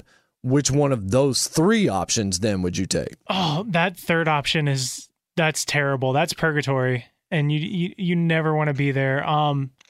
As someone who lived through the, your team's going to be really good for 20 years, however long it is, but you don't know if you're going to win one, and then finally got to see them win one. I'll take the guaranteed championship any day of the week. Like, that's what these guys are doing. Like, that's what they're out there to do. They're there to win a title. And so, yeah, like, give me the guarantee. Think of all the generations of Cubs fans that, fathers, grandfathers, grandmothers, daughters, everybody that waited and waited 110 years for the Cubs to finally win one. Think of how many of those generations passed on without actually seeing that happen. And if you could tell them, like, hey, I guarantee you the Cubs will finally break through and win one, but they're going to be bad for, 19 years outside of that, I think everyone would say yes before you could finish your question there. No matter what you have to do with it, you have to start with one either way. Like, yeah. Would you change your opinion if I said that the championship would come in the 20th year? You got to wait 19 years? Yes. Oh. Answer for me is still yes. Yeah. I mean, yeah. Spoken like a 100% Lions fan right there. Yeah, for me, like, strictly speaking, like for the Dodgers, like, I mean, I did wait 31 years, 32 years, right. whatever it was. I mean, I was conscious about sports for maybe 21 of those. So, I wouldn't trade last year for anything in the world. Like, here's the perfect example. Would you rather be the Buffalo Bills or the Florida Marlins? Or now, I guess Miami. Yeah, I mean, now we're throwing something in there because it's like you're going to win one and then your team's going to be ripped away from gutted. Yes, you're just gutted multiple times. Yeah, like those are extremes. But I mean, Buffalo's also, I think, the team that suffered the most heartbreak too. Yeah, because they were so good, but they lost 4 Super Bowls and they lost one on the Norwood play, and then now they're close again, but they happen to be playing in Patrick Mahomes' era in his conference, so it's all just. It's a mess. Another guy that cheers for teams that don't win is Brian Finley. We'll bring him into the discussion now. Finley, which one of these options would you take? Oh, you know the answer to that, Jason. I would take one title in 20 years because the teams that I root for have never won a title. Like Padres, Clippers, kind of the Chargers, although being that I am from San Diego and seeing how they hightailed it out of SD and made their way to LA, yeah, kind of, sort of follow them. But even if you include them in the conversation, I don't know if it's my love of an underdog or it's the fact that I guess, enjoy pleasure from pain because I have watched heartbreak after heartbreak all those years with LaDainian Tomlinson and Phillip Rivers and Antonio Gates and all the expectations and hype, and they never won the big game. And the Padres, I go back to 1998. They had a chance against the Yankees in the World Series. That did not go our way. And the Clippers, well, you know their history. So why do I do this to myself, Jason? That is a question that I'm still sort of pontificating in my mind. Well, maybe you shouldn't watch sports, but the good news is you do, so you can tell us what's trending. What's happening, bud? Yeah, so the Clippers lost, and the Suns trek past the Clip Show 84-80 with the second half polluted with poor shooting to take a 3-1 lead in the Western Conference Finals. Devin Booker, nursing a facial injury, took off the mask mid-game as it appeared to bother him. He put up 25 points, 9 of 11 from the free throw line. DeAndre Ayton marveling with 19 points, 22 rebounds, was 4 blocks. The Clippers never got any closer than the 1-point deficit that seemingly was there, and they could never rise above that in the fourth quarter. And a trigger-happy Paul George shot 5 of 20 from the floor, 16 rebounds, but missed 6 free throws, and many of them coming at pivotal points in the game. Afterwards, Reggie Jackson making the case for why he hasn't lost faith in his team's chances. Definitely more in the tank. We know we're focused on getting one more game. Got to go in there into a hostile environment, but the most important thing is figure out how we can be better from this game. I feel like we played well defensively. I got to play better offensively. We got to move the ball, find some easy shots. And the easy ones that we did have tonight, we felt like we'll go in next game. So unfortunate break, but we're ready for the challenge. And that challenge will come on Monday for Game 5. Desperation for the Clippers, as Jason, you pointed this out earlier in the show, that in the fourth quarter, the Clippers went 0 for 12 in opportunities to tie or take the lead. It was just brick after brick. They could never find themselves to any sort of lead. Meanwhile, Kurt Casale pounds a walk-off base knock in the bottom of the 10th to ignite the Giants to a 6-5 win over the Athletics. The Diamondbacks finally shake off a 24-game road losing streak by taking it to the Padres 10-1. The Red Sox smother the Yankees 4-2, as the Yanks are 0 for 5 against Boston this season. Cody Bellinger, the hero for the Dodgers, as he slugs a solo shot in the bottom of the 9th to elevate the Dodgers over the Cubs 3-2. The Mets hang on against the Phillies 4-3. And Bubba Watson and Kramer Hickok are all square, tied up atop the leaderboard at the Travelers Championship. Both are at 10 under overall heading into Sunday's final round. And as we mentioned, Jason, Hickok has been right around the top for the last couple days, the last couple rounds here, but not a way to finish off a round. Usually you want to take some good feelings from 18 into Sunday. Well, 3-putting from 8 feet, walking off the 54th hole on 18 on Saturday, probably not the way you envisioned or visualized a leader, but hopefully he can not dote on that too long. We all know that we all like to look back on those shots we've taken on the golf course. Except Paul George, because he has a wonderful family and he's on top of the world, win or lose. That's what he said after Game 4. That's your guy right there, Finley. You can defend him if you'd like. The thing about Paul George in that situation, I don't like that. I would like him to take a little bit more responsibility for the shortcomings, because when you're saying that, you're getting defensive, and it doesn't signal a lot of confidence in a Clipper fan to think that he is fully invested in winning. While that is true, and while, you know, a guy needs to have a life, as it's been discussed, a lot of money rides on what these guys do, and if they at all seem in what they say and their chatter to be a little bit mentally checked out, I'm a little bit peeved at what he said, to be honest with you. Yeah, I mean, it's like he's got one foot in Cancun already. That's what it sounds like. And that sucks because, look, ultimately his family should be the most important thing, and I hope his life is good. But that's just not something you say out loud. Like, not, I mean, after the series, you just say, hey, man, I'm going to go spend time with my family and try to get better in the offseason, blah, blah, blah.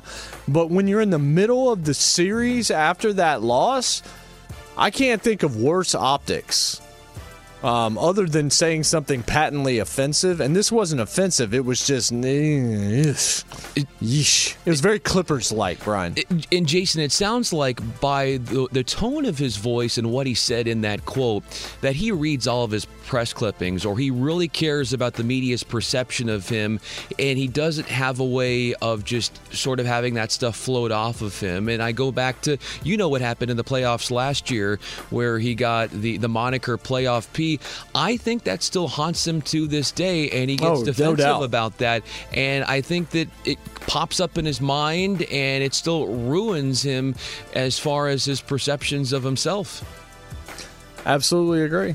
Well said from a tortured Clippers fan. Yes. I'd probably take 1 out of 22 if I were a Clippers and Padres fan. Maybe the Padres will get you one. Doesn't look like the Clippers are going to, at least this year. All right, so Fast Nine's out. We want to talk about that to end the second hour of the show.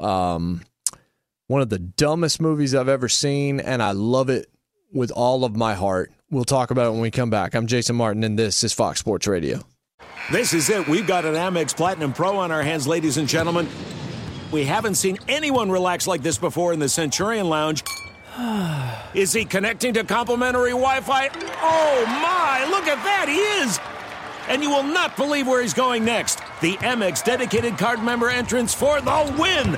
Unbelievable. When you get travel perks with Amex Platinum, you're part of the action. That's the powerful backing of American Express. Terms apply. Learn more at americanexpress.com/withAmex. At Bet365, we don't do ordinary. We believe that every sport should be epic. Every home run, every hit, every inning, every play. From the moments that are legendary to the ones that fly under the radar. Whether it's a walk-off grand slam or a base hit to center field. Whatever the sport, whatever the moment. It's never ordinary at Bet365. 21 plus only. Must be present in Ohio. If you or someone you know has a gambling problem and wants help, call 1-800-GAMBLER.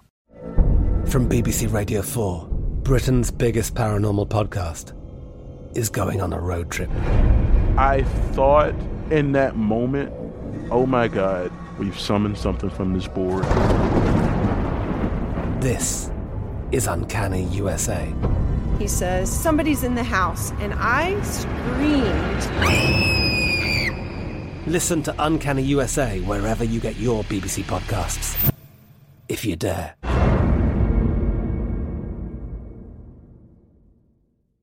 Xfinity has free premium networks for everyone this month, no matter what kind of entertainment you love. Addicted to true crime? Catch killer cases and more spine-tingling shows on A&E Crime Central. Crave adventure? Explore Asian action movies on Hayah. Searching for something extreme? Check out skating, snowboarding, and more on Fuel TV Plus, the global home of action sports. And find crowd-pleasing bops on iHeartRadio's Hit Nation playlist. There's new free shows and movies to love every week. Say free this week in your Xfinity voice remote. Welcome back wherever you are across the country. Listening to Fox Sports Radio, we appreciate it. I'm Jason Martin. This is the Jason Martin Show. I'm in Nashville, Tennessee. I'm on Twitter at JMartRadio. You can find me there. You can find me here 3 to 6 a.m. Eastern, midnight to 3 Pacific, every single Sunday morning here on FSR. So, the 9th installment in the main Fast and the Furious film franchise released on Friday, finally, after a long delay, multiple delays due to the virus and everything else. And so I wanted to go shut my brain off on Friday. This one, there wasn't an advanced a press screening, so I went after finishing up my work on Friday and doing a couple of errands. And I was able to really shut my brain down and laugh and just watch some of the most ridiculous, preposterous, insane things take place on a movie screen for about 2.5 hours. And that's why the series still exists, and it's why as long as they keep making these, I will continue to watch them. And I know they're making through 11, and they have a female spinoff coming, and probably another Hobbs and Shaw at some point, or who knows. They rake in a ton of money. And the people are like, oh, they're bad movies, but they're just so much fun. It's like, no, they're not even bad movies. They're just fun movies. By definition, was I entertained? Yes. Is it going to win Academy Awards for acting? Probably not. But do I actually care about these characters? I do. But what's funny about this is that these characters are more indestructible than the Avengers. They are more indestructible than the Justice League. Because all of them in their contracts have specific writers and specific addendums that basically say, you will not kill me off. So they can go through stuff that's just insane and survive it almost without a scratch. To the point where there's a character in Fast 9 that actually openly says it repeatedly. We're not just lucky. Like, we don't even get a scratch on us. Almost like they're looking at the camera like, yeah, we know how dumb this is. But it's so much fun. Not everything has to go tell some kind of deep, dramatic story. You can just be entertained.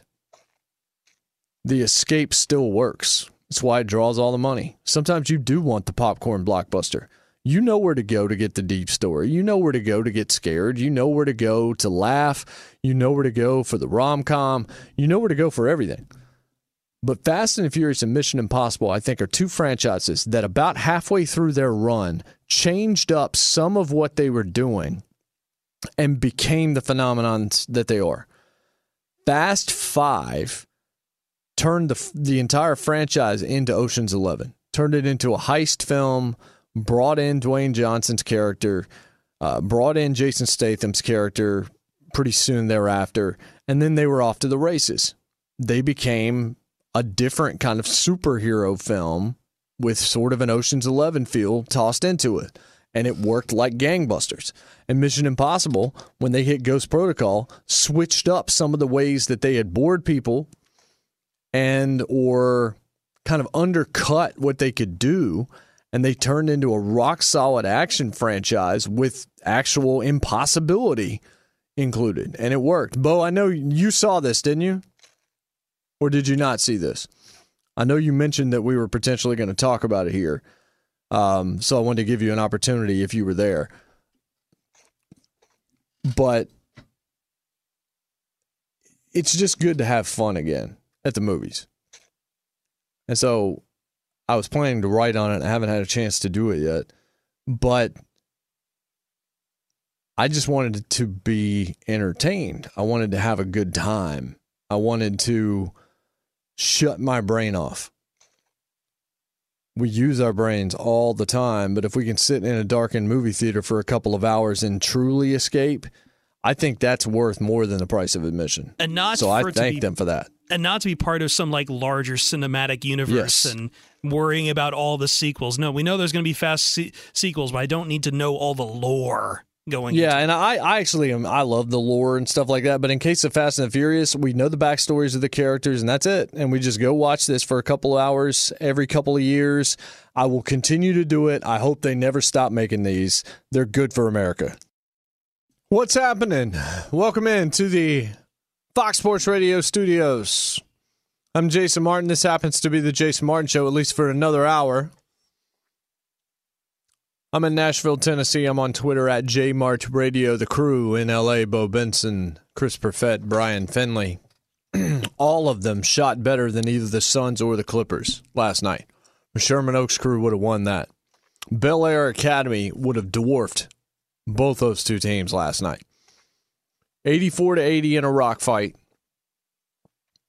These two teams, 32.5%. for the Clippers from the field, 36% for the Suns,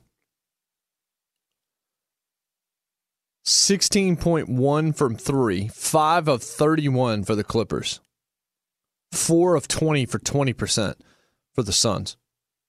Suns did shoot 86% from the free throw line, 18 of 21. Clippers, 65.6. That's about as bad an offensive game for an NBA team in the playoffs that you will ever see. 32.5, 16.1, 65.6. That's atrocious. And only 15 offensive rebounds to 36 defensive rebounds. Just bad. But the Suns are up 3-1. Kawhi is probably not going to play in Game 5. Paul George said if he's not 100%, I don't want him to try and go, which is exactly what Paul George should have said, unlike the other thing that he said, which is, I have a wonderful life even if I lose. Like, okay, great, man. Why don't you lose before you talk about your wonderful life? And even then, probably don't need to do it anyway. You just lose and say, man, losing sucks. We're going to come back next year and we're going to get this thing. But when you say that, you already have one foot out the door. It's shooting yourself in the foot with a gun that you brought to the party. Like, nobody else shot you. You did it to yourself. It wasn't a great night by any means for Paul George. He did have 16 rebounds, but he was 5 of 20 from the field and 1 of 9 from distance. 23 points. He was a -5 in terms of plus-minus rating. Nobody was a plus in the starting lineup for the Clippers last night. Morris was a -10. Zubas was a 3. Beverly was a 9. Reggie Jackson was a -1, so he was close. And Paul George was a -5. Some guys off the bench had a plus-minus rating that was better. But George goes out there, plays 42 minutes, scores 23 points on 20 shots. And he says, hey, no matter what, I got a good life. Cool. Well, you're going to be getting to that good life awfully soon. Chris Paul, 6 of 22. Not a great night for him. Not even a big assist night. Like, none of his stats are gaudy at all, other than 6 of 7 free throws, and a lot of them were late, and they were clutch. Speaking of clutch, the opposite was true for the Clippers, who had 12 opportunities to tie or take the lead in the fourth quarter and missed all of them. All of them. Legit, this is one of the more difficult to watch playoff games in the NBA at this stage of the postseason that I have ever seen. Stretching the fourth quarter, they missed 16 shots combined from the field in a row. It started at 10:13 left in the game. DeAndre Ayton stopped the bleeding almost 4 game minutes later at 6:23 after the teams had missed 16 shots in a row. Neither team came close to 40% from the field.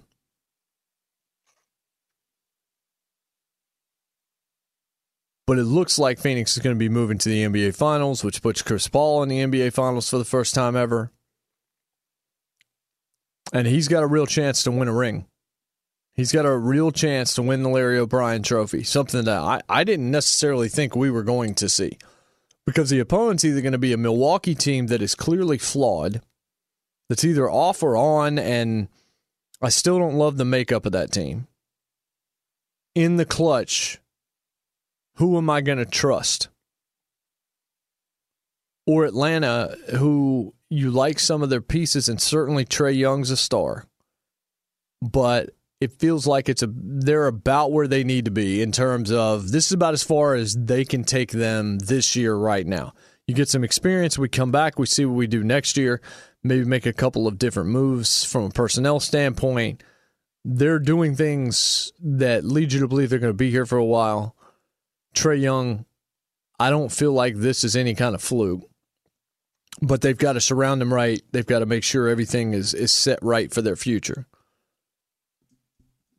But the Suns have this thing in front of them. And the Clippers are going to Clipper this thing. But this year they do have a pretty big excuse in terms of Kawhi Leonard not being able to play at all. And if he does play, it was going to be either 6 or maybe even game 7 at best. I don't think we're getting to 6. I feel like 5 is it. I know they were chanting Suns in 5. I think that's what it's going to be. They're going to go back to Phoenix. Is Paul George really going to go out there after the quote that you heard? Like, now, I don't know if he's going to get dogged for this quote all across and get drug everywhere, but he's going to get drug here. He's going to get drug on this show. Because that's a loser quote. I'm not saying Paul George is a loser. Far be it for me to ever say something like that. This isn't personal at all. This is just, why would you say this? Quote, it's on to the next one. As a veteran, you just learn to let things linger, or not let things linger. I've done a good job of doing that.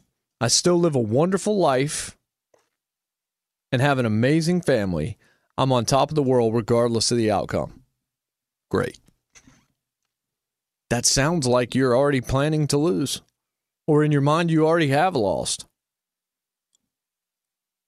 No Clippers fan wants to hear that right now. Nobody that's even not a Clippers fan wants to see that. They're just like, what's the win here? What's the reason you would say this out loud? Your family knows you love them. If your life is good, the people that should care about that already know it. You saying that is just like, hey, man, look, I know this sucks, and I pay attention to what other people have to say, and I know I'm probably going to get killed for this or whatever, which isn't even true. You're going to have sympathy because of the situation you find yourself in. Like a lot of other teams, you have some sympathy. You have excuses. You have an out. Paul George hasn't been, quote, the guy, unquote, since he was in Indiana. He's been a piece everywhere else he's played. And he's been a big piece everywhere else he's played, but he's not been the guy. He's not the guy. So why say this? Why go this route? I'm trying to think. Your favorite athletes, the ones that you have just ridden with forever, all time or current, how would you feel if they said something like this? And before I even ask that question, I'm sure you would cut me off and just say that he would never say anything like this. It's kind of hard to root for somebody that says something like this. I mean, I'm glad his priorities are right. I want him to have a wonderful life, and I sure hope he does have an amazing family. But him saying he's on top of the world? Bro, you're in the Western Conference Finals. And it's not over yet. Like, you guys have come back from 3-1 deficits in this postseason, I believe. Denver proved you can do it last year, too. So why are you saying the thing that would indicate you already have lost in your own mind? And then if you come out and have 50, then this is just going to make even less sense. Like, you go out there and you just ball out on Monday. It's not like this quote's going to live in infamy forever or anything. It's just not. It's not winning. It's not what you want an athlete to sound like. And it doesn't even sound genuine. It's almost like, well, what can I say to deflect? Oh, I'm on top of the world regardless of the outcome.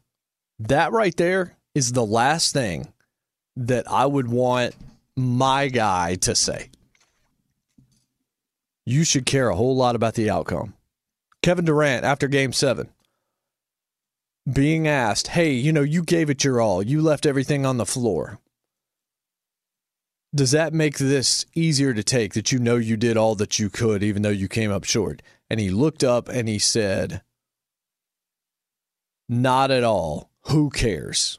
I mean, it doesn't matter that I just had 48 points and had this ridiculous Game 7 performance. We lost and I'm going home, and I don't give a crap about my stats. This loss sucks. I came here to win a title with friends. And Harden was banged up even though he played every minute. And Kyrie wasn't out here. This wasn't the team that we had planned. So I don't care. I didn't do enough. I missed the shot at the end. I had a foot on the line at the end of regulation. I don't care about the 48. I care about the 1 point that I needed instead of a 2 to make it a 3, to where we're having a different conversation in this postgame right now. He was angry after the fact. He wasn't talking about how great his life was. I need my athlete to be that way in the professional setting. Doesn't mean that what he's doing on the court or on the field or on the ice or whatever is more important than what's going on at home. It's not. If it is, then everything's out of whack. I can promise you, I know I take seriously what I say on this microphone. I take very seriously the blessings that the Lord has entrusted me with to be able to do this for a living, to help hold up my end of the bargain, to help feed my family. But I can promise you my wife and daughter and my parents and her parents, all of them mean more to me than this. But I'm probably not going to have that conversation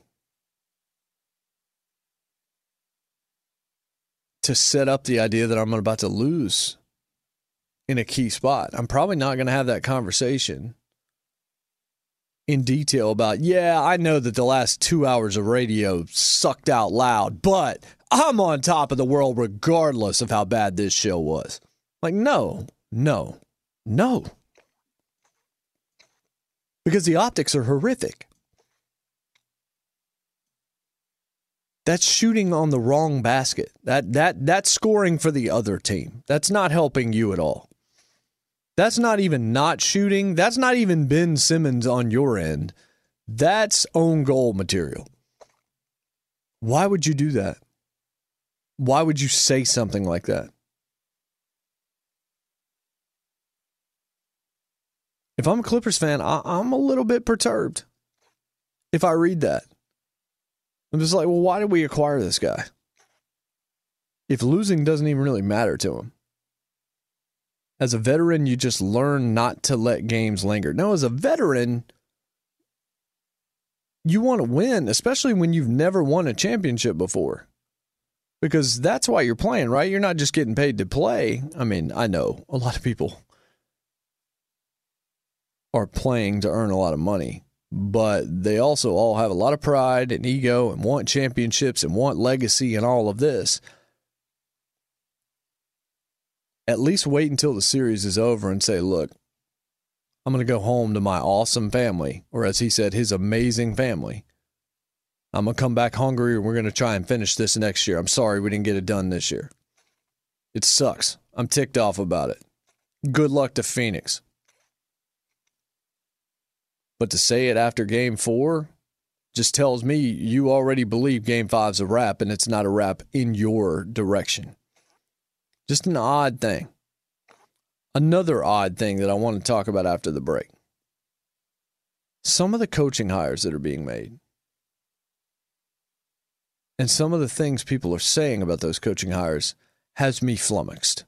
We'll talk about that when we come back. I'm Jason Martin, and this is Fox Sports Radio.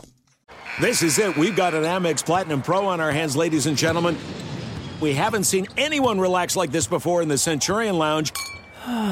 Is he connecting to complimentary Wi-Fi? Oh, my. Look at that. He is.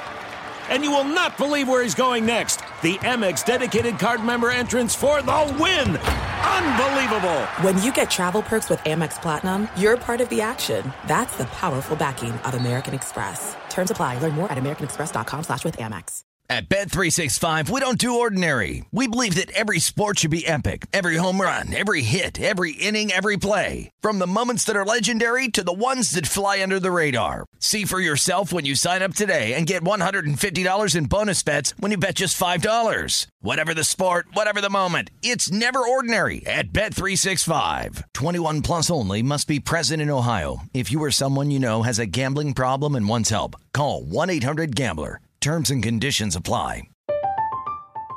I'm Katya Adler, host of The Global Story. Over the last 25 years, I've covered conflicts in the Middle East, political and economic crises in Europe, drug cartels in Mexico. Now I'm covering the stories behind the news all over the world in conversation with those who break it. Join me Monday to Friday to find out what's happening, why, and what it all means. Follow The Global Story from the BBC wherever you listen to podcasts. Xfinity has free premium networks for everyone this month, no matter what kind of entertainment you love. Addicted to true crime? Catch killer cases and more spine-tingling shows on A&E Crime Central. Crave adventure? Explore Asian action movies on Hayah. Searching for something extreme? Check out skating, snowboarding, and more on Fuel TV Plus, the global home of action sports. And find crowd-pleasing bops on iHeartRadio's Hit Nation playlist. There's new free shows and movies to love every week. Say free this week in your Xfinity voice remote. Welcome back. Jason Martin Show here on Fox Sports Radio. Glad to have you with us, wherever you happen to be. Appreciate you making time. For hot water that never runs out, go tankless with Navian. Navian tankless water heaters provide endless hot water for spa-like comfort. You want to visit tanklessmadesimple.com right now. Again, tanklessmadesimple.com and save hundreds with local rebates. Tanklessmadesimple.com. This has me sort of flummoxed. 183 and 190. 9-15 career in the playoffs. That's Jason Kidd's coaching record. 183 and 190, 9-15 in the playoffs. He's now the head coach of the Dallas Mavericks, replacing Rick Carlisle, who's moved on to Indiana. Luka and Dirk reportedly both endorsed this hire. Maybe I'm missing something here.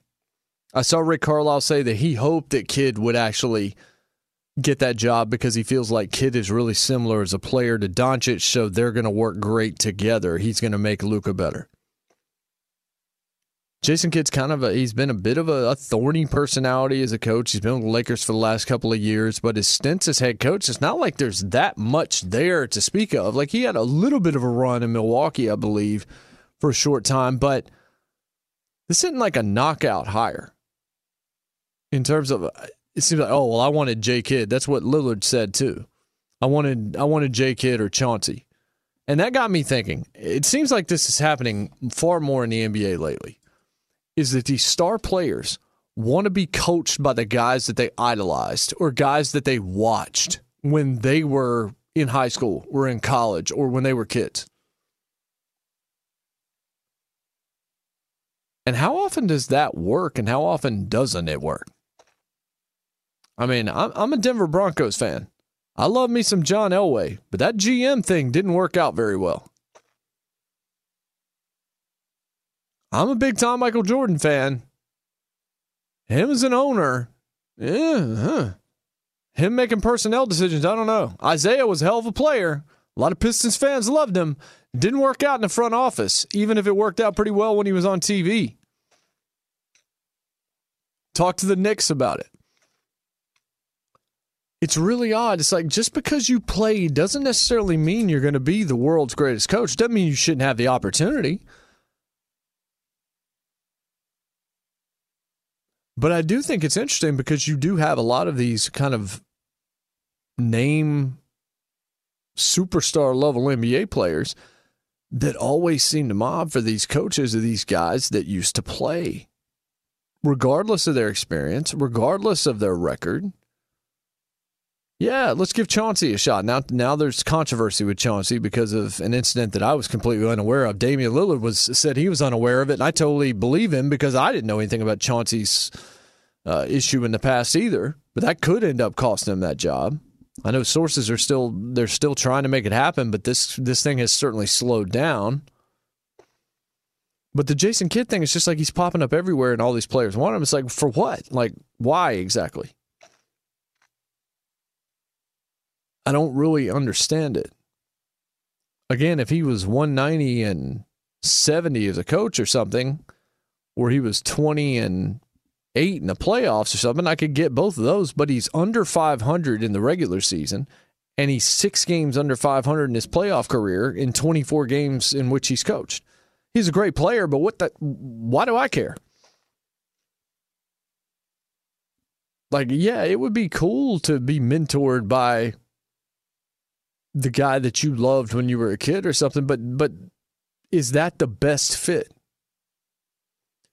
And the thing about the Dallas situation, if that's who endorsed the hire, if it indeed was Luka and Dirk, then again, we get back to this same deal of how much power does the player have, and is it to a fault that some have a ton? Like, you don't want to lose Luka if you're Dallas, and you know that you want him to sign this long-term extension, even at his young age.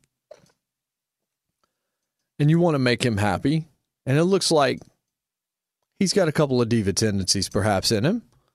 He and Carlisle bristled a bit. So you certainly want to take his input because you don't want a Deshaun Watson Texans organization situation. You don't want to get to an Aaron Rodgers place.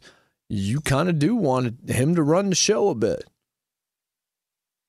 So if he endorsed Jason Kidd, and so did Dirk, and Dirk played with Jason Kidd, but again, I say, well, I mean, what, so what? Can Jason Kidd coach or not?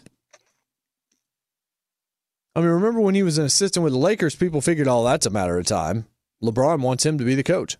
For what? Like, I mean, LeBron's been the coach of every team he's ever played for. Or at least that's usually the storyline. It's so hard for an Eric Spoelstra or a Tyronn Lue to get any credit whatsoever, because LeBron soaks up so much of the attention in terms of his basketball acumen and his level of control and even his level of, I can get a guy out of here and a guy in here and force the hand of management. So what exactly did he want from Jason Kidd? To coach him? He didn't want anybody to coach him. He's LeBron James. So I fail to understand the full logic behind why a player feels this way other than just hero worship. And at some point, organizations have to save guys from themselves. Is Chauncey the right hire? He might be. Is Jason Kidd going to go win a championship in Dallas? He might. But I'm trying to figure out what about him is like, oh, yeah, he's definitely the coach that this franchise needs because he was a wonderful point guard and Hall of Famer. Those two things are not the same. One doesn't necessarily dictate the other. You can be a great quarterback and a terrible coach. You can be a great goal scorer and a terrible GM.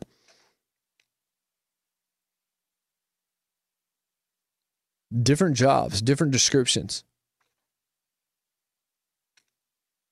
I don't know how it will go, but I do think it's I do think it's a little bit curious. And I want to see how much more often it happens because, I mean, you saw the hire made in Boston. That was a name a lot of people didn't know. In Ime Udoka. The Jason Kidd's almost like a retread, but he's a player that we all remember, that we played in video games and that we saw at Cal, and then we saw his entire career with what he did in New Jersey and then what he did with Dallas and the way he played and his vision. And I mean, Lonzo Ball was the next Jason Kidd, remember? It's always, who's the next Jason Kidd? I just don't know what that means in terms of wins on a basketball floor as a coach, because so far in his career, it means 7 games more lost than won and 6 more playoff games lost than won.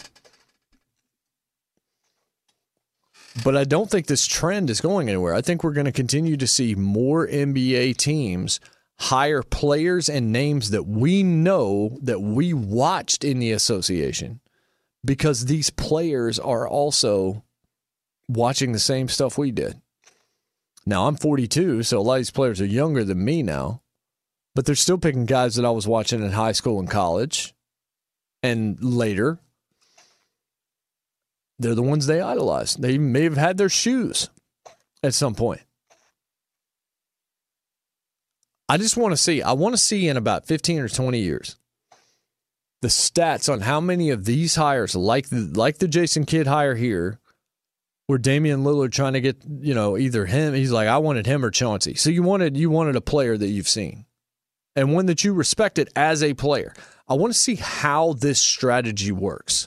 How many of the teams that make these moves win championships, get further in the playoffs than they did with the coach that they had prior, anything. And I know a lot of coaches have played. I'm just saying that there seems to be a trend where there's the new generation that watched the old generation and wants that old generation guy. And I'm not saying it's for like an attaboy or anything from a hero. I think it's just, I do think there's a little bit of there's a childlike awe that we have for larger-than-life personalities, and before Damian Lillard was a star, before anybody cared what a Damian Lillard was or around the world knew what a Damian Lillard was, we knew what Jason Kidd was. We were aware of Chauncey Billups in 2004 and before. And so was Damian Lillard. He was watching those guys. And the way that we felt watching them and marveling at what they were doing, he did the same. And now he wants to be coached by those people. I think maybe because the whole thing is skewed by the fact that, man, that guy was a hell of a player. He's going to make us better. It's like, dude, he's not playing for you. He can't suit up for you. And certainly if he did, you wouldn't want him to play right now. I'm just curious. I mean, you tell me. Is this what you would want from your team? Now, if Kidd goes and wins the championship, it's not like I'm going to eat my words because I'm saying, I mean, he could. It befuddles me that his name was attached to all of these different coaching searches. Like everybody wanted Jason Kidd. It's like, dude, he's not Phil Jackson. He's not Bill Belichick. He's not Nick Saban. I mean, he's at best an average coach, and he's one that he's also managed to wear out his welcome a few times. And if he's going to go down there and get in the face of Luka, then maybe that's going to be a good thing. And you definitely want to make Luka happy. But be careful what you wish for if you're one of these NBA players that wants one of your idols or one of your heroes or one of the stars that you watched in all-star games for 5 years as you were on the come-up. Be real careful about that guy becoming your coach if you actually need a coach. If you believe coaching in the NBA matters, then did Dallas get better by moving from Rick Carlisle to Jason Kidd? Now, Carlisle may have needed a change of scenery. That team may have tuned him out. Certainly, Luka may have tuned him out. So they needed to bring in a new voice. I could understand that side of it. But do you think that they're going to be better run with Jason Kidd as a coach than they have been with Rick Carlisle for the last 13 years? There's a lot of guys, and now women, that are trying to get these gigs. And I do think in 20 years, in 15, 20 years, we're going to look back and we're going to see how many of these players that we were well aware of that got gigs in the NBA, how many of those things didn't work. For every Juwan Howard at Michigan, there's a Michael Jordan in the front office, or a John Elway in the front office, or an Isaiah Thompson as a head, or a, I should say Isaiah Thomas, but they called him Isaiah Thompson at Florida International, or Isaiah Thomas as a coach. I think there's many more examples of it not working than it working. Doesn't mean you don't try it. Just means if I'm a player, I would hope somebody would sit me down and just advise me a little bit and say, all right, easy on this. Like, I know you love that guy, but are you sure he can coach? That's a question. I know this guy can coach. This guy gets buckets. It's Brian Finley. Unlike Paul George, even though he has a good life, Finley won't tell you about it, right? Yeah, well, I'll tell you what, man. I had a deadly 10-footer from the corner when I was playing basketball in those junior dunker years, man. I was unstoppable. Wait a second. 10-footer from the corner? Oh, yeah. How short were those baselines? Well, I like to go inside the three-point line. I had that little 12 to 15-footer that was just money every time it released off my fingertips. But then, Jason, I went into this growth spurt when I was in high school, and then I developed a hitch in my jump shot, and then my release was so slow that I ended up getting like a lot of shots blocked, and my set shot was an embarrassment. Wait, so you're actually telling the truth? Yeah. I'm telling a fictional story, and then it got kind of sad. I'm being completely honest with you. Like, I honestly need a shot doctor with my shooting form, and maybe you could help me next time you get out to the West Coast, because I had a... It's almost like this.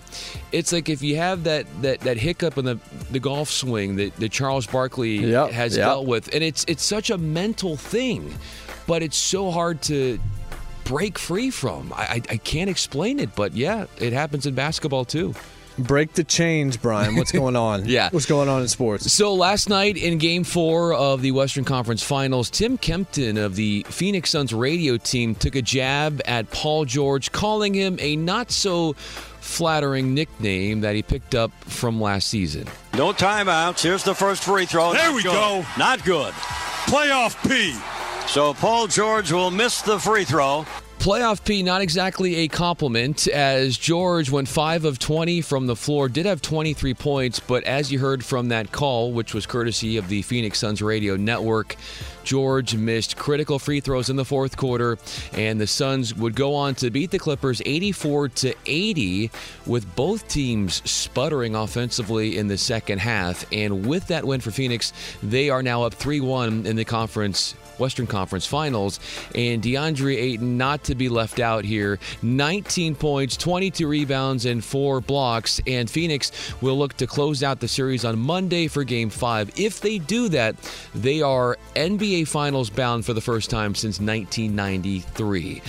In baseball, the Giants win in walk-off fashion 6-5 after 2 runs they put up in the bottom half of the 10th. They got the victory against the Athletics.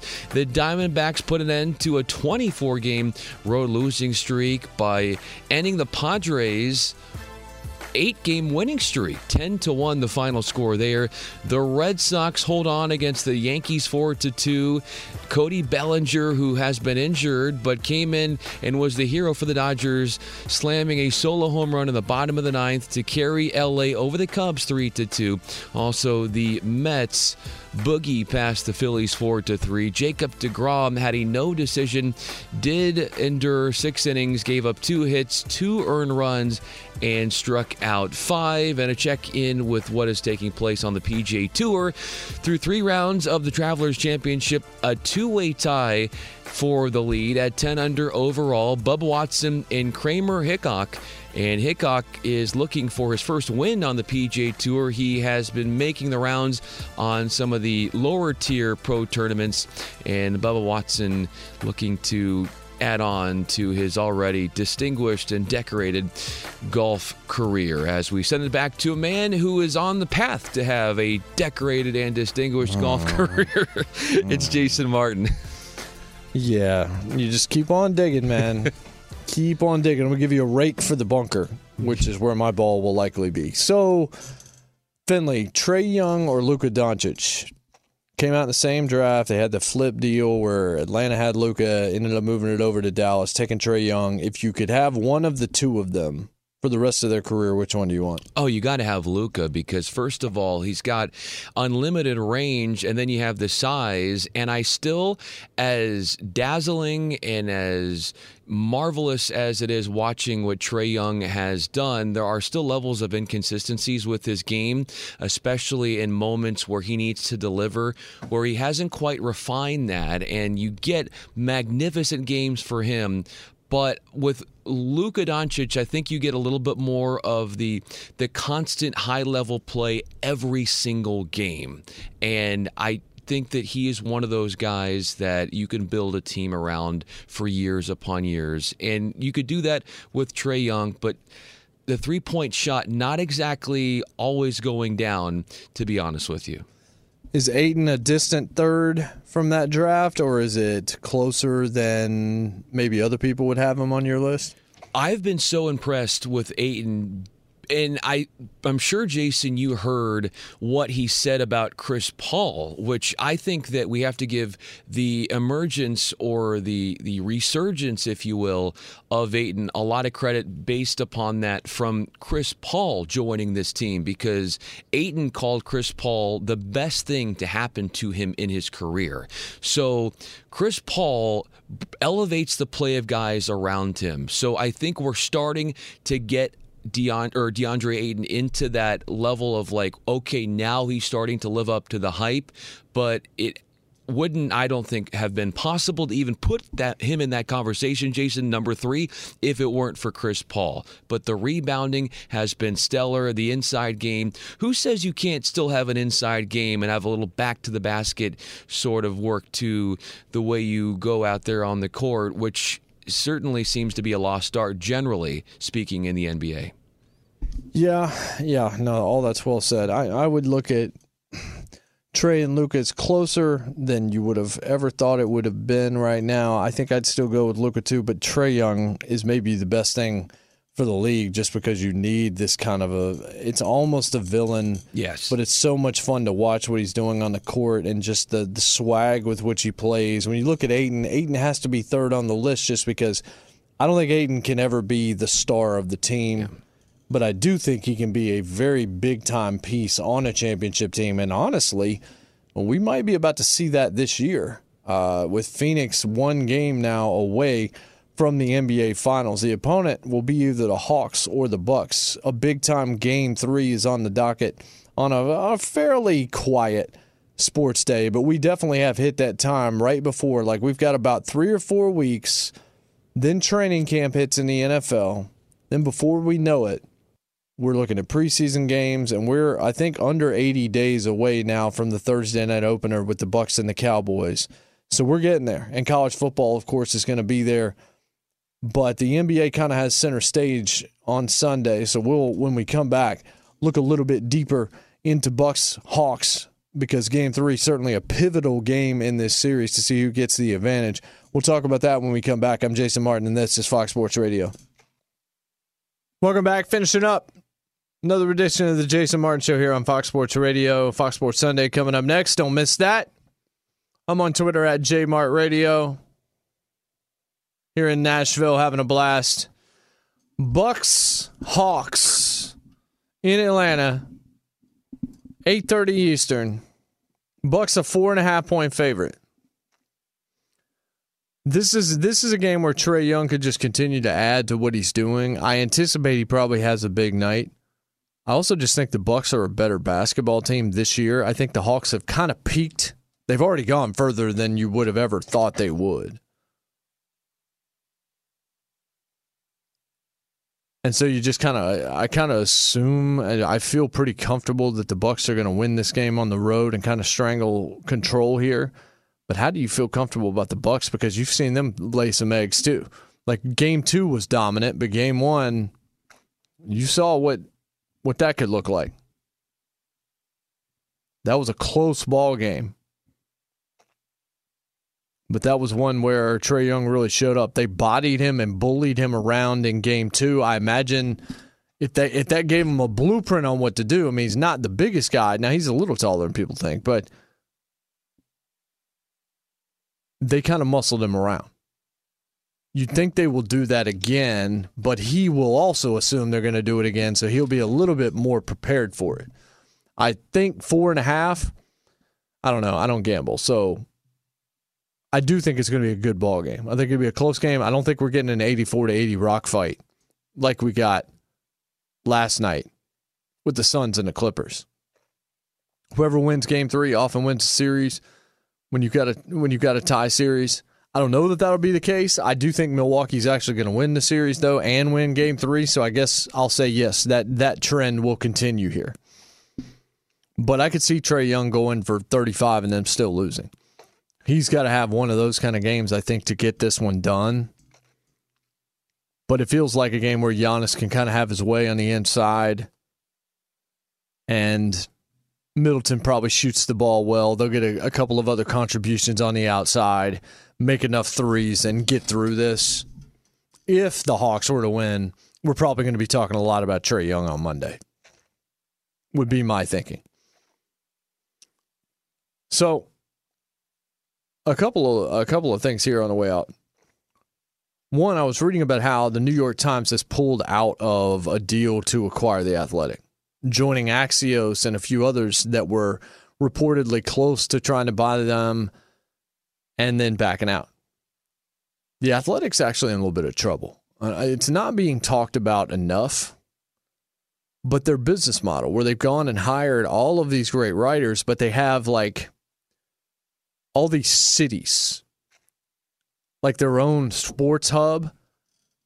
What we're finding out and what you can see, even with the valuation and all these other things, is they're not making money. They're not profiting right now. So when you look at it from the New York Times standpoint or from an Axios standpoint, you're buying something that's going to hemorrhage money. Here's what's about to happen. If this continues, if an angel does not swoop in and take this on, even with a potential loss, or even if they do swoop in, they'll probably want to change a couple of things. One of those is these citywide hubs are going to be money losers because they're paying too much money out for not enough, because the subscriber base has basically flatlined.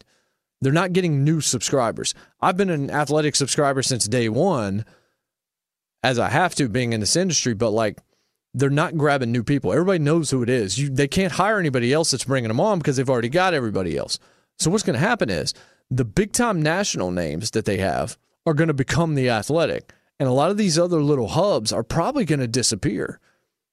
They're going to have to bank on the bigger-name guys, the Richard Deitches, the Andy Staples, the Stuart Mandells, Nicole Auerbach, like those kind of people, Sherwood Strauss. And then a lot of these other folks are going to be out because that's the only way they can profit, unless they go get an IPO, which I don't think they're going to do that. They've got to find a way to make money at some point, even with people funding money into it. Eventually that funnel dries up. So that's going to be something to pay attention to as we move a little bit further on. All right, Fox Sports Sunday coming up next. Enjoy the game today. We'll talk again in 7 days. At Bet365, we don't do ordinary. We believe that every sport should be epic. Every home run, every hit, every inning, every play. From the moments that are legendary to the ones that fly under the radar. Whether it's a walk-off grand slam or a base hit to center field. Whatever the sport, whatever the moment. It's never ordinary at Bet365. 21 plus only. Must be present in Ohio. If you or someone you know has a gambling problem and wants help, call 1-800-GAMBLER. From BBC Radio 4, Britain's biggest paranormal podcast is going on a road trip. I thought in that moment, oh my God, we've summoned something from this board. This is Uncanny USA. He says, somebody's in the house, and I screamed. Listen to Uncanny USA wherever you get your BBC podcasts, if you dare.